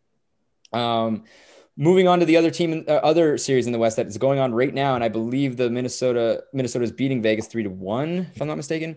Um, the the second seed Vegas Golden Knights are beating the Minnesota Wild. I believe it's a three. I believe that series is three to one, uh, unless barring anything that happens, you know, barring what happens today. So the Wild is, are facing elimination. They are up three to one after the first period. Um, Alex, I'm going to keep the, I'm to keep this uh, simple. Can the Wild force a game six today? Game six, yeah, hundred percent. Two, unfortunately though, two two goal leads in hockey are the worst leads. That's a they proven are. fact. Unless um, you're the Oilers I, and it's three. Yeah. Uh, I do think they can. Um, Kirill the Thrill did get his first playoff goal, so that's a good thing. Um, you know, if he gets, if he's only getting his first one in Game Five, um, I think they can force a Game Six. Unfortunately, I don't think they've got enough to beat Vegas. Yeah. Um, James, I was concerned about Vegas's ability to score after that first game. Uh, that was a that was a you know zero zero game until the until one shot made it a uh, you know forced the Wild to win, and then Vegas went goes on this crazy streak. Are you surprised that they? I, I, I guess are you surprised that they you know finally found their scoring, or were you kind of worried early on as well? I think I was worried early on, mostly because of last, you know, in the bubble they didn't score either. So it's kind of like, oh, is this going to be Vegas's thing where they don't score in the playoffs? But I mean, that was quickly rebuffed. Uh, Mark Stone has a point per game because he has four points right now. Um, the fact of the matter is, like, that'd be okay. I think they're just messing with the Wild, make it like they have a shot because Vegas can easily flip the switch and just dominate them. Yeah. Um, the the uh, the Vegas Golden Knights have ten goals for, and the uh, the Wild have four through before today. Before today, so um, they had yeah. four goals. yeah, well now they have seven, so they've almost yeah. doubled it. uh, Tyler, Marc Andre Fleury has a .966 save percentage. I know it's way early, but is is he on track for the Conn Smythe already? uh, yeah, Fleury is on smart. It's on track. the uh, the Conn Smythe. Uh, yeah, dude, this this dude's amazing. He continues to to defy father time. I mean, he, he the, the way he's going. I mean, you gotta look back. He's probably you know one of the greatest you know of of all time to to play goalie in the in the in the in the National Hockey League.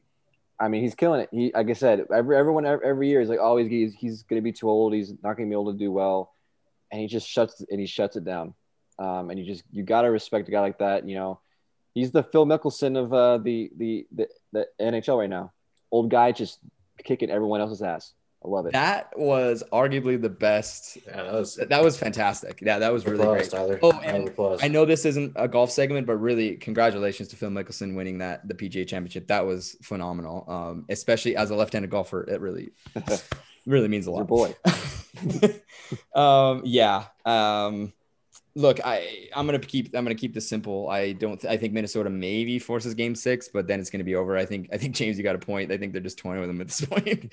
um, and and um, and I think that Fleury's easily on his on the track for for Conn Smythe. Let's go around the horn quickly. Um, uh, James, who's gonna win the series? Uh, Vegas. Yeah, Alex. Vegas. Vegas and Colorado. Tyler, we're gonna see Vegas and Colorado. Yeah. Yeah, we're gonna see Vegas, Colorado. um, finally, moving on to the to the north. Ugh. Hey. Let's start with the with the one that I actually haven't got to catch much. I saw a little bit of today's game, um, the Toronto Maple Leafs uh, and the Montreal Canadiens. Um, I they fi- they did finish their game, and Toronto is leading two to one after after um, winning their game today, two to one. Um, James, are look, your Habs are, are fighting a, a good are playing a good team. They're playing a really good team offensively. Uh, but these games have been fairly close. Uh, are you know, I guess for the most part, do you how how do you feel about your Habs going into game four? Dude, they they piss me off. And they, they piss me off a lot. Fair. Because this their losses and their bad play is self-inflicted. They literally can't stay out of the penalty box. Like there was a stretch of time in yesterday's game or whenever I was yeah, it was yesterday, Sunday. Um, they were in the penalty box for eight straight minutes. Like they killed the penalty, they killed three penalties, but then finally gave up gave up on the fourth uh, penalty. But dude, like you're not helping Carey Price, you're helping your defense, you're helping anybody if you're gonna be a man down for eight straight minutes. That's a lot of tired skaters out there. Mhm. And there's zero defense. Carey Price is getting pelted with shots left and right. I think he has like 20 plus more saves than um, the other uh, Campbell does. And Yep. it's just ridiculous, man. It's like there's no offense there. I don't know why Dominic Ducharme decided to sit Cole Caufield for the first two games and then put him out for the third game finally. Like that dude, he's a prospect and he's young, but he's electric. He played in 10 games during the regular season and he had like seven points. And you're not going to put him out there for the playoffs? Dude, what are you doing, man? I'm, it's an interim job for you. Show out. Give your Yeah. best hand. Why are you holding people out? That's crazy to me. That that is absolutely insane. I I totally agree. Um, you got to have Caufield out. He he's he's been sensational in, in, in even in the small sample size. You got to you got to play him. You got to play him. Um, Alex, I don't know if you saw what happened to John Tavares game one. Did you happen to see that? I did see it. Yeah. First of all, Brutal. It, it was brutal. It was very, I, I you know, I, I feel for the guy. Um, my biggest issue with it, and, and incidentally, it, ha- it, it it involved Corey Perry. Imagine that. Did you see the play? I wanted to ask you. Do you think that was intentional? No, I do not think that is that was intentional. Um, I feel like it's pretty pretty clear that Perry was trying, you know, because Tavares got hit, he was going down, Perry skating by. I feel like it's pretty clear that he was trying to get out of the way, and it was incidental knee to head contact. I think if it, I mean, and you probably agree with me, if it wasn't Corey Perry that the whose knee contacted Tavares' head, the the question wouldn't really have come up. Um, I'm not a fan of Corey Perry, me uh, being a Kings fan, um, and him playing for the Ducks for so long. But I will give him credit. I don't think this was intentional, and he did go over um, and you know give Tavares a little tap on his way out. And I actually I learned I didn't had no idea, but they're actually pretty good friends off the ice. Um, they've come up together through the Canadian youth teams, and they've played on national teams together. So um, no, I do not think that was intentional. So with that said, and I, and Tyler, I want you to um, ch- chime in on this as well. I, did you see the play, Tyler? Yes. Yeah. I- wanted to ask you. Nick Foligno then thought it was right to fight Corey Perry after that. And in any other instance, as soon as I, I didn't see the play, but I did see the fight after it, and, and immediately before I saw the hit or before I saw the play, I was like, "Oh, Corey Perry did something dirty." How can one of you guys explain to me how that is worthy of having to answer any kind of bell. Yeah. So I think, and it's funny that's Nick Foligno of all people because he's been a Toronto Maple Leaf for about half a second. Like he got traded there later this year or earlier this year, you know. Um, I think it's just one of those things where, again, it, it's kind of the flip flop here where it's Corey Perry, you got to do it. And from what I understand, Foligno was like, all right, bro, we're doing this. And Corey and everyone else is kind of like, yeah, I don't really know if they need to. And Corey Perry's like, I get it. We have to do it. Let's go. So props, I don't really hate saying this, but props to Corey Perry because he did it. Um, I don't really think that was warranted of the drug gloves dropping personally. It, but I I don't know. Maybe it's just one of those things where it's some hockey code that is sort of this mythical thing. It's sort of like the unwritten rules in baseball where you don't really know what any of it means, and it's kind of it fits into certain categories based on the players and history and all this other crap. But I didn't really think it was uh, necessary to fight, but props, I guess, to Corey Perry for like doing it. Tyler, do you have anything to add to that?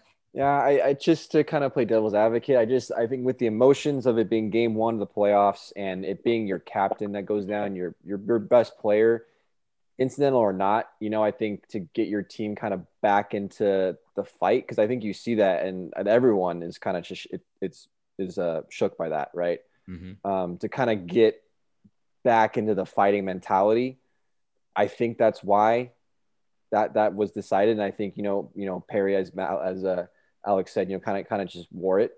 Um, mm-hmm. So I think he understood that was why. Well, you know, I I think I don't think there's any misunderstanding of it being intentional or not. Um, I just think this, the given the circumstances of it being John Tavares and it being game one of the playoffs, um, just to kind of get things back to competitive hockey after that scary moment, I think was the reason behind it. I don't think that there was a intentional. I don't, I don't think anyone thought it was intentional. I just think in that situation, that's why it happened. I can buy that. And I think my, my biggest issue about it, and I'm going to be honest, I the biggest problem that the Toronto Maple Leafs have been known to have is have toughness and have the ability to stand up for a teammate. And it's ironic that it happens during a time where it had no warrant, no necess like they did there was no need for that fight.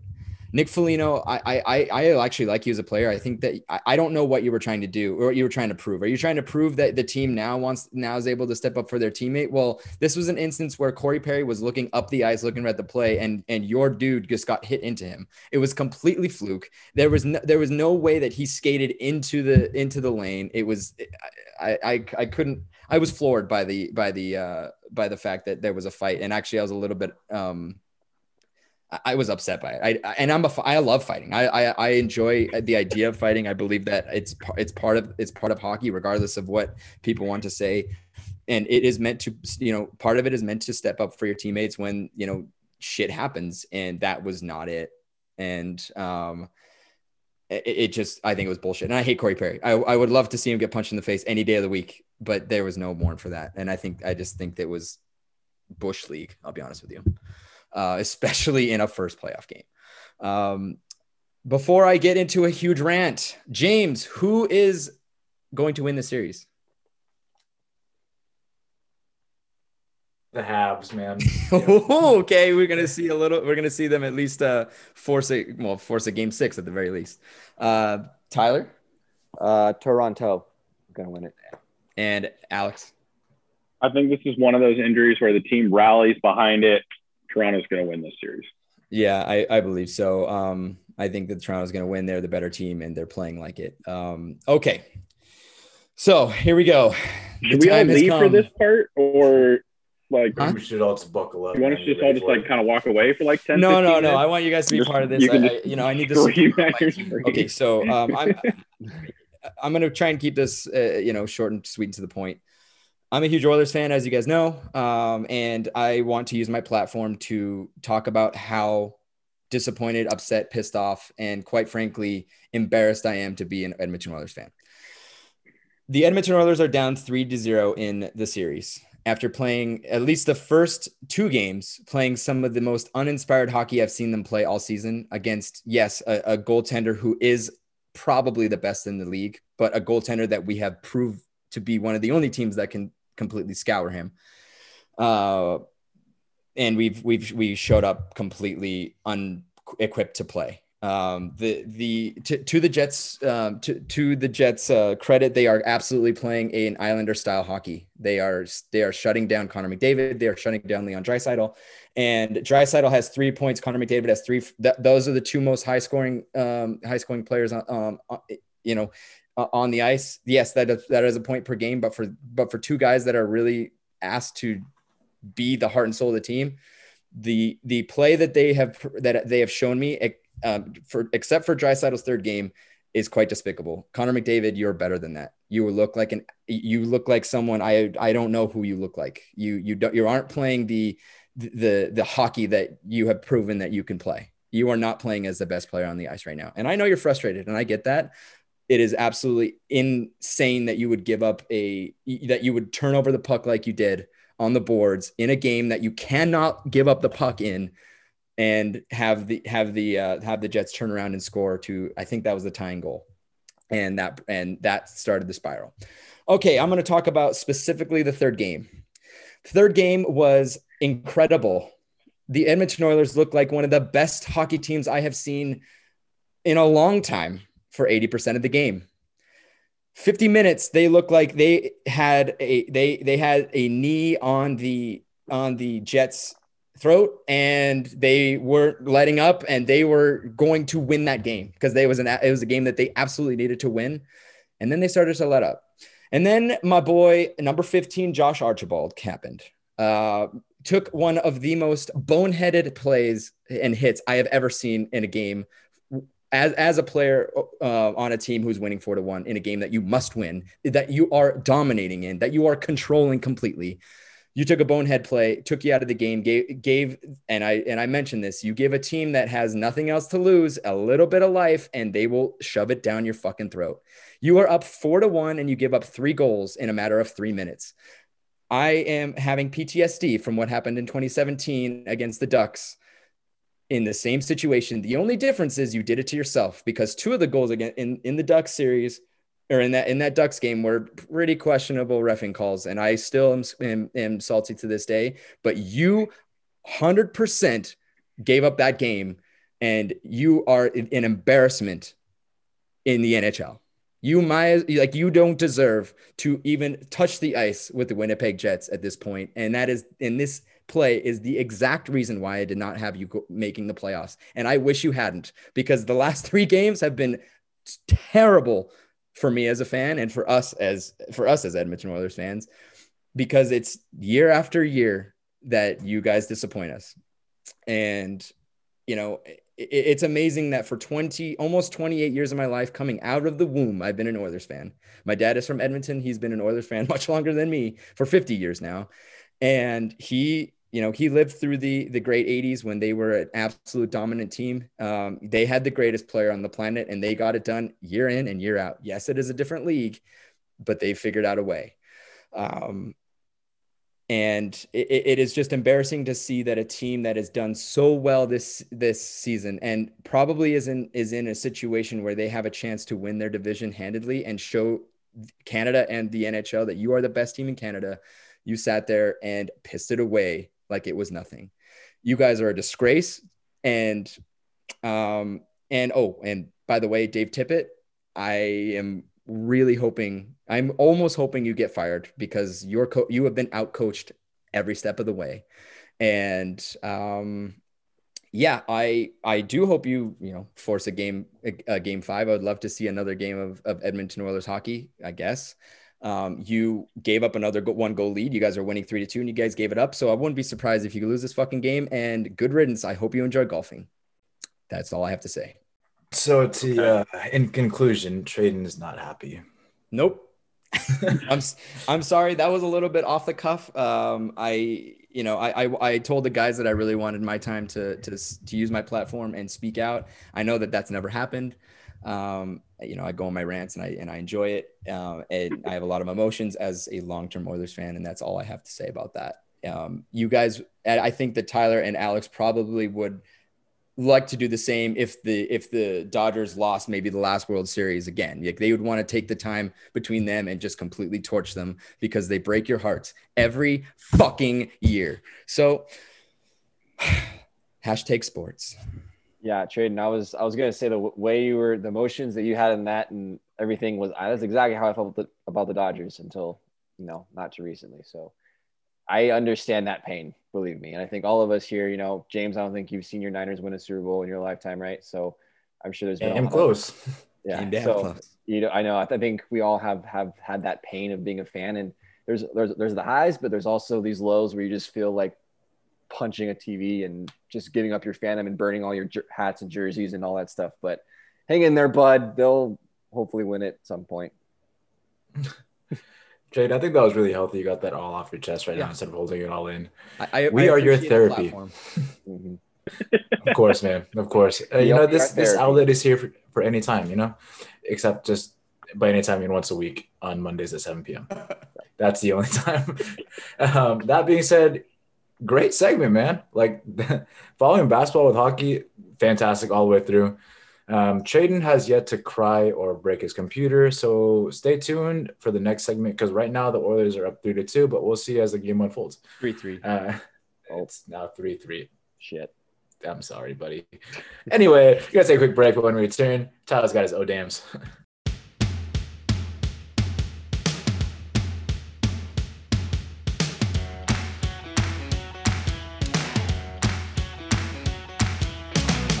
Welcome back, everybody. Hope you guys enjoyed the episode so far. As I'd mentioned in the intro, Eric isn't here, so we only have three segments today. So we're going to close off this uh, with a finale, and it's Tyler's MLB O Dams. Tyler, it's all you, man. Thank you, James. Uh, we got three O Dams for you. um, so we're going to lead it off with uh, kind of almost a similar topic we talked about two weeks ago, which was uh, the insane rate of no hitters that are going on in, in the MLB right now. We had two more last week and on back to back days. Uh, Spencer Turnbull of the Detroit Tigers no hit the Mariners, and Corey Kluber of the Yankees no hit the Texas Rangers, bringing us to a total of six on this very young season. As I mentioned last week, the the modern day, the modern era record for no hitters in a season is seven, um, and the and the and the record of all time is eight, but that happened back in like 1886 or something crazy. Um, which you know, so far in the pace, obviously that's going to blow it out of the water. Um, so and a lot of people are, are, you know kind of talking about this like is there such a thing as too many no hitters? So Traden you know i kind of want to ask you about this one. Um, you know no hitters are you know a, a gem right? It, it's it's something that it's, it's rare. It doesn't happen very often.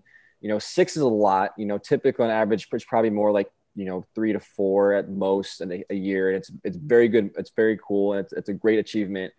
You know when guys are throwing two a week you know is that is that or is that too many no hitters? Is that like now it's like you know like oh another no hitter awesome or is it is it still worth tuning into? Yeah. Um, so I, I took this question the first time two weeks ago and I wanted to keep talking about it because I'm just going to kind of reiterate with a little bit more oomph um, as what I had last two weeks. It's not a problem. I mean, look, you have to give credit where it's due. And these pitchers are getting better and better every single every single year. The the the scouts looking for for for for uh for pitchers are looking for velocity now. Just like just like they've um, the batting has changed uh, in baseball over the over the years where we we care less about getting on base and more about getting it out of the park. We're hitting for the fences more and not worrying about strikeouts. This is this is the answer to it. Analytics is letting is letting pitchers you know first of all um, i just think pitchers are getting better and faster. And i think that if you if you throw too slow of a, of a, of a ball you're not even going to looked at anymore. Like they're looking for velocity. They're looking for guys who can throw 98 and and they're able to do it uh to, to do it with balls that are like you know like movement balls like curve balls and, and sliders and all that stuff. That's it, it's insane. And and so are we really going to be upset for pitchers figuring it out? And does it suck for batters? Yeah. But again, and I'm going to say it again, get better. It's that simple. Uh, also, on top of that, I think analytics has a lot to say about it too, because I think that nowadays analytics uh, really shows the weaknesses of who the pitcher's facing at every given time. Like uh, uh, I guarantee you, you ask any pitcher who's going to face the batter of the next game, and they know exactly what the weaknesses are, what what pitch and where it needs to be, and and that is an advantage for the pitcher because the pitcher knows exactly what what pitches um, that this batter struggles with and where, and they have the ability to put it there every single time. And that is that is something that the batters just. I mean, yeah, they could use the analytics and see what the what the strong points of of the pitcher is. You know, whether it's whether it's Kershaw's curveball or what have you, but it's still the pitcher who's delivering the ball. You the, the batter can't say, "Hey, can you just throw me a a, a, a nice one right up the middle?" Yeah, it doesn't work like that. So I, I think at the end of the day, baseball just needs to realize that the batters need to get better. This is this is the progression of baseball. This is the this is the ebbs and flows that you get. I think that you go back to um, folk, you know, and maybe it also has to do with the fact that the they are trying to hit for the fences, and it it leads to more strikeouts and and and and less hitting. I think you guys should. I think the game should should um, evolve back to more of a, small ball game. Keep the ball in the park and and and get on base. That's my that's my opinion. Yeah, I mean, I I agree with you that it's definitely. I don't blame the. Obviously, you know, it's more. I think uh, blame on the hitters and their approach um, I've obviously the pitchers are getting better. They're throwing harder. They're throwing. I mean, you see Dustin May. You know his freaking 98 mile an hour sinker that moves like six feet. I mean, that's just not fair. How how the hell are you going to hit that? But um, you know these the pitchers are getting better, um, but also the hitters are kind of just they're not adjusting the way they need to adjust. Um, I think I think just some interesting things about these no hitters too. Um, uh, of the six no hitters, three teams are the ones being hit. So so three teams have been no hit twice. Um, that's that's pretty interesting. So it's kind of it's just three different teams, and also the pitchers throwing the no hitters are a little surprising. You know, it's, it's not it's not the Gerrit Cole, the Degrom, the Bauer. You know, it's it's guys like Corey Kluber's past his prime, Spencer Turnbull, uh, Wade Miley, like these guys that you know average to below average pitchers throwing these no hitters, which is it's pretty interesting. Um, so that's what and and for me, I mean, like I said, I love watching no hitter. I get no hitter alerts on my phone and I tune in and I'm, I'm watching it and I'm really excited. Honestly, when I got the, the notification that Corey Kluber was throwing no hitter, I was like, my reaction is normally like, oh, cool. Like I, I, I need to get to, to a TV or my phone to like watch the ninth inning of no hitter. I didn't watch it because I was like, really another one? That, that was my reaction to that. And I don't think that's a good thing. So as a baseball fan reacting to a potential no hitter being like, oh, another one, that's not good. So I, in my opinion, I think there are too many things as too many no hitters um, especially just the rate that they're going right now. If we had six in a season, that's fine, but we have six and we're not even through May yet. That's like that's too many. I think. I, I think. I think. I don't know. It, it kind of it diminishes the excitement and the um, prestige of a no hitter when there's just too many of them because then they're not as rare and it's just like oh another no hitter. It's it's kind of like a triple double in basketball. Like they're it's cool. It's a great achievement, but they happen like almost every night, right? And I'm not saying that no hitters are that that common, but you know, a, a no hitter should be just the most special thing. Like it happens only a few times a year, and you're tuning in It's much watch TV. Um, so I don't know. It's it's I don't know if I'm concerned necessarily about the offense. I, I think I think things will adjust back to normal, and we'll see less no hitters and whatever. I think we're just at that peak, you know, of, of, of this changing where the pitching is just so good and the hitting just has not made that adjustment yet. But I think we, t- we talked about last week. I, I do agree with you. I think that will eventually even out. Um, yeah, I don't know. For me, I was kind of just like it wasn't a big deal that Corey Kluber was throwing a no hitter a day after Turnbull was throwing a no hitter. It was just kind of oh cool.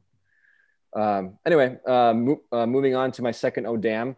Uh, Tony Lur- Tony was doing Tony La Russa things. Um, a pretty interesting thing here. We talked about him a lot on this podcast about there's this old guy that's c- coming in this new era of baseball, old unwritten rules, and this was a textbook unwritten rule kind of reaction here. So to kind of go through it, uh, your Yermin Mercedes, the rookie who is leading the the big leagues in average, is having an, an amazing breakout season. Um, the the White Sox were playing the Twins. Uh, the the White Sox were winning uh, 15 to four in the in the ninth inning. Um, they had a position player pitch the ninth inning in in relief, and he threw a 47 mile an hour heater to Mercedes on a 3-0 count, and Mercedes just saw this giant meatball coming at him and decided to swing. And of course, he hits it 400 feet. Um, and the Twins or the or Tony La Russa had a problem with that. You know, his his own player playing baseball uh, you know, pretty much said that he's going to receive punishment, you know, and that, you know, he's going to have to deal with it and then, and then it won't happen again. Basically just called out his own player for, you know, swinging 3-0 in a, in a 15 to 4 blowout game, which again is a kind of one of those old school unwritten rules. You just don't do that. Uh, the next day, the uh, the Twins retaliated. Uh, uh Tyler Duffey, the pitcher for the Twins, threw behind uh, Mercedes. Uh, Duffey got tossed after the game. Tony Tony La Russa was asked about it, and he supported Tyler Duffey. he said, "Yeah, I think that was a, a good thing." Um, so basically, he wants his players to get thrown at uh, if if that happens. Uh, just an interesting way to go about it. There's a lot of different opinions about it, um, James. But what is your opinion of how Tony La Russa kind of um, handled the situation and his um, his his way of thinking in in in this uh, sense here? Oh, I hated it. I absolutely despised it. Uh, this irks me to my core uh, not only in a baseball sense and also in the sense that the concept of this unwritten rules is kind of the epitome of what's wrong with our society today. Um, when it comes to just the baseball fact of it right now, like Alex had the White Sox, he covered the White Sox in your little preview sections. And a big question that everybody asked and that Alex didn't know the answer to is why did La Russa get hired by this team? like La Russa is known to be old and stubborn and a stickler for unwritten rules. And now he's coming into this team that's young, energetic, and is all about this new school way of playing baseball. That all in all did not add up. And it still doesn't add up now. And it's like, let's look at the bigger picture here. Like I said, he is the epitome of what's wrong today. He sticks to old school rules like it's his job, like it's his life depends on it and it's these old antiquated thoughts and beliefs and a refusal to change with the times and that's what you see with politicians today like people who lead this world like we're getting people who are older who had lived through the 1960s the 1970s and the world is not like that the world is different than what it was last year and we're getting people who have not seen anything like this to lead us. We're getting people who are just seeing like the drug wars and all the, the this huge unwritten like political caste system that we see today. And people are sticking to that because all they know. Because the leaders that's all they know. They go back to this unwritten rule thing because they refuse to change and look at things in a different perspective. And that's what's happening now in baseball. In like a smaller sample size you have La Russa coming in here and refuses to change. He is not a good leader the calling card of a good leader is to see what's in front of him and change based off of what people are giving you and adapt to what's happening in front of you right now he doesn't he refuses to do that and he's lost his locker room. Nobody supports him. He's made this call and he said, dude, this fuck, this guy's weird as hell. He said he was gonna spank Yermin Mercedes. Yermin Mercedes is 300 pounds more than you are, dude. You want to spank him? You're gonna break your hand. You're 70 years old with osteoarthritis and you smoke, dude. You're not. You're not tough. Nobody respects you right now. Your team does not respect you. Is how much managing is he really doing other than making lineup card right now? Probably nothing, because nothing he says people take seriously. Nobody on his team likes him. No analyst likes him. I don't understand why he's there. This team can manage itself. The thing that sucks about this too, on the baseball side of it, is that he's ruined Mer- Yermin Mercedes. Like Yermin Mercedes is having a great year, and the game after that, he went hitless, and he's been doing pretty subpar since that time, since he was scolded and told that he his coach didn't have his back. Like that hurts you mentally, and that's taking away your confidence, man for somebody who's 20 years old, has bounced around the minor leagues, uh, he's a Rule Five draft pick. Like he's fighting for his job day in and day out, and these stats is what gonna, is what is going to get him his next contract. Another home run on your stats, that's huge. That's going to go a long way in securing you for your future. Not doing that is taking away that opportunity. Not to mention hitting a 48 mile an hour fastball. That's hard to do. That's a lot of power coming from you as the hitter. Just like Traden was mentioning earlier how a lot of pitchers throw fastballs now, and I think that's the reason why the game has evolved to more of a home run happy thing, because the faster the velocity, the more power comes off the bat. It's Newton's laws. Like you can't, you can, you have to conserve the power. It's not going to go nowhere. So 48 miles an hour doesn't have a lot of power. Mercedes had to really yank that motherfucker to make that shit go far. And he did. He's a strong dude. You can't spank that motherfucker. Dude, La Russa, why are you still around, man? Just you retired once. Stay away. You're ruining baseball. Oh, yeah. I mean, I, I like that take. I think I think a lot of people, the you know younger guys, you know, are kind of our age group. I think mostly agree with you. Uh, I think he just he's he, he's out of touch with the times. Um, I it, it blew my mind that he you know kind of um, supported the Twins' uh, reaction to that. I don't think I've ever seen that before. Um, even even like you know in you know ten years ago when when when guys thought your guy like how do you support the other t- that, that that blew my mind. I think I, I think it's one thing to say you know 3-0 count you're up 15 to four shouldn't have done that whatever like I disagree with it but you know whatever but then to go out and support the other team for throwing at your guy yikes man I don't know about that and also just kind of one one last thing like the unwritten rules about you know swinging at a, at a, a, uh, on a on a 3-0 count up up by nine runs like you know we want to see these guys play baseball. We want to see guys hit home runs 430 feet. I don't give I don't give a shit if they're up 15 runs or it's a walk off home run. Yeah. Like we like to see these guys match. Like like home runs are fun to watch. And your Yermin Mercedes is having one of the best seasons um, that we've ever seen. And we want to see this guy hit as many home runs as possible. I don't give a shit what the score is. So I mean, I think that's that's the thing. I think that's what a lot of you don't get. You know, it's like yeah, you're up 15 to four.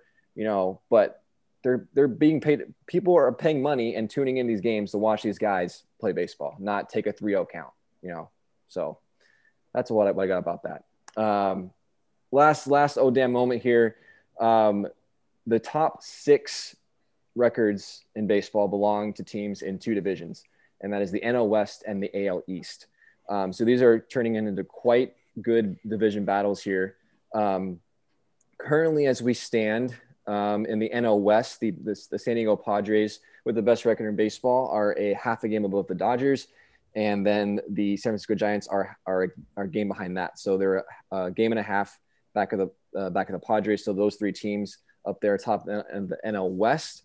And the AL East, uh, we got the, uh, the Tampa Bay uh, Rays are now atop of the AL East, a half a game above, above the Boston Red Sox.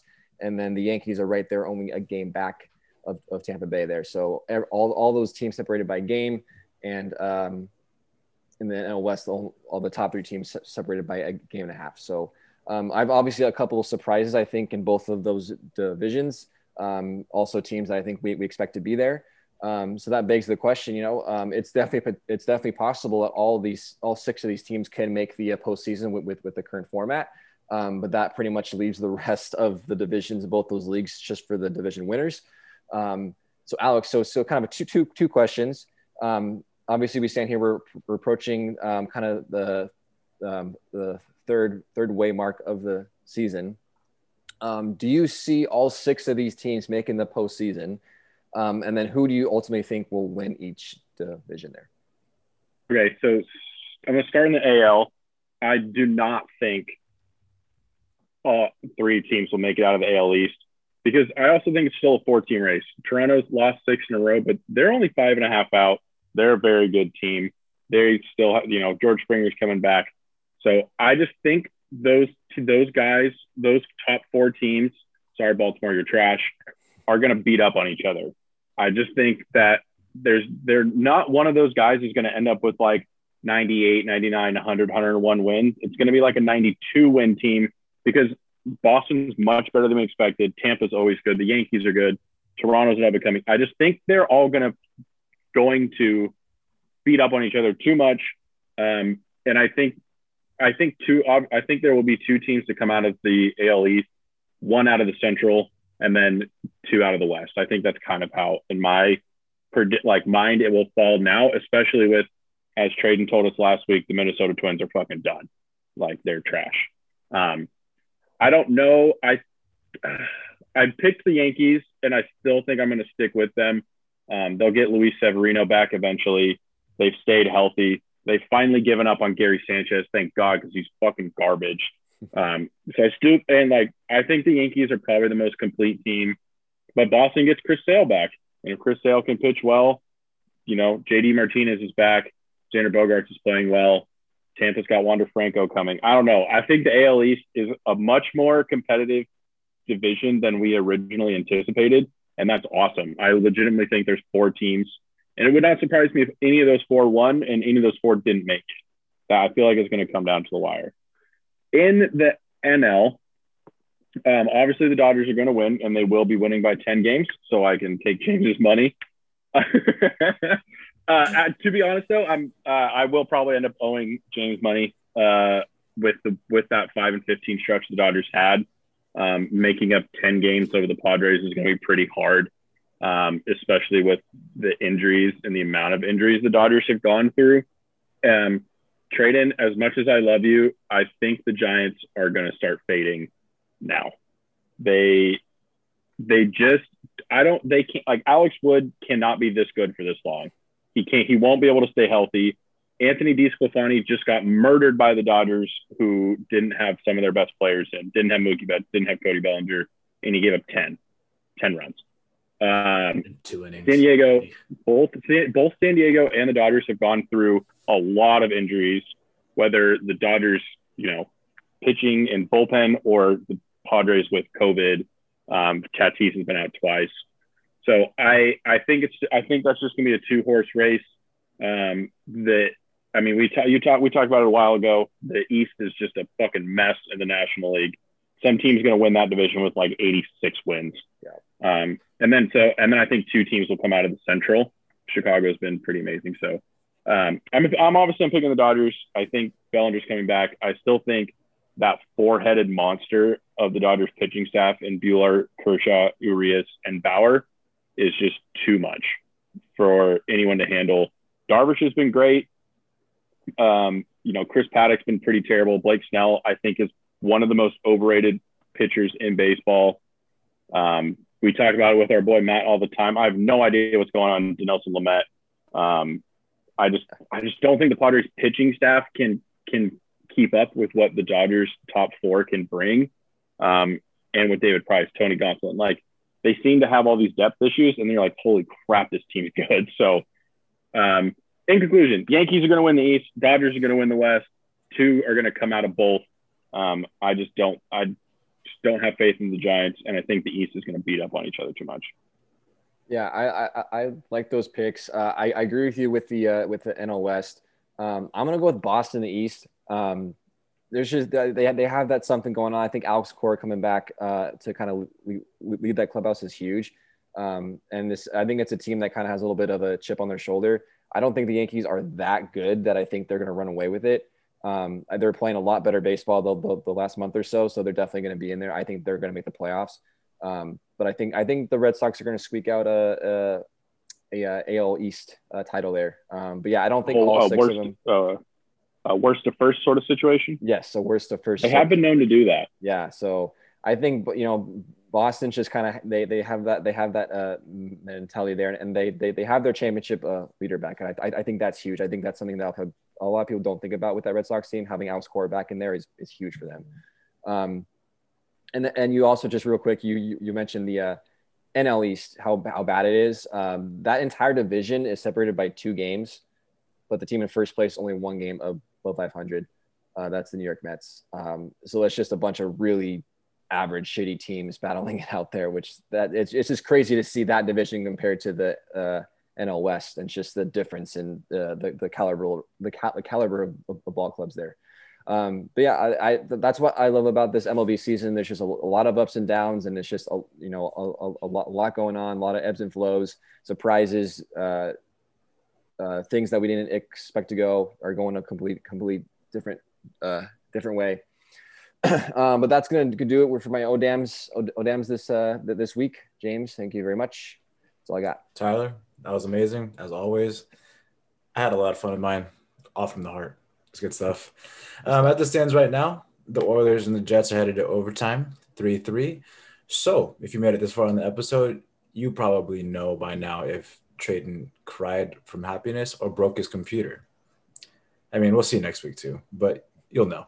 Uh, that being said, I hope you guys really enjoyed episode 48. Uh, let's talk about life. The interviews will be coming back soon, probably within the next two weeks. And Alex made a great recommendation that we should interview guys on the podcast, and that's what we're gonna do. So I'll have a couple podcast interviews lined up, and uh, we'll see if you guys like that, and we'll go from there.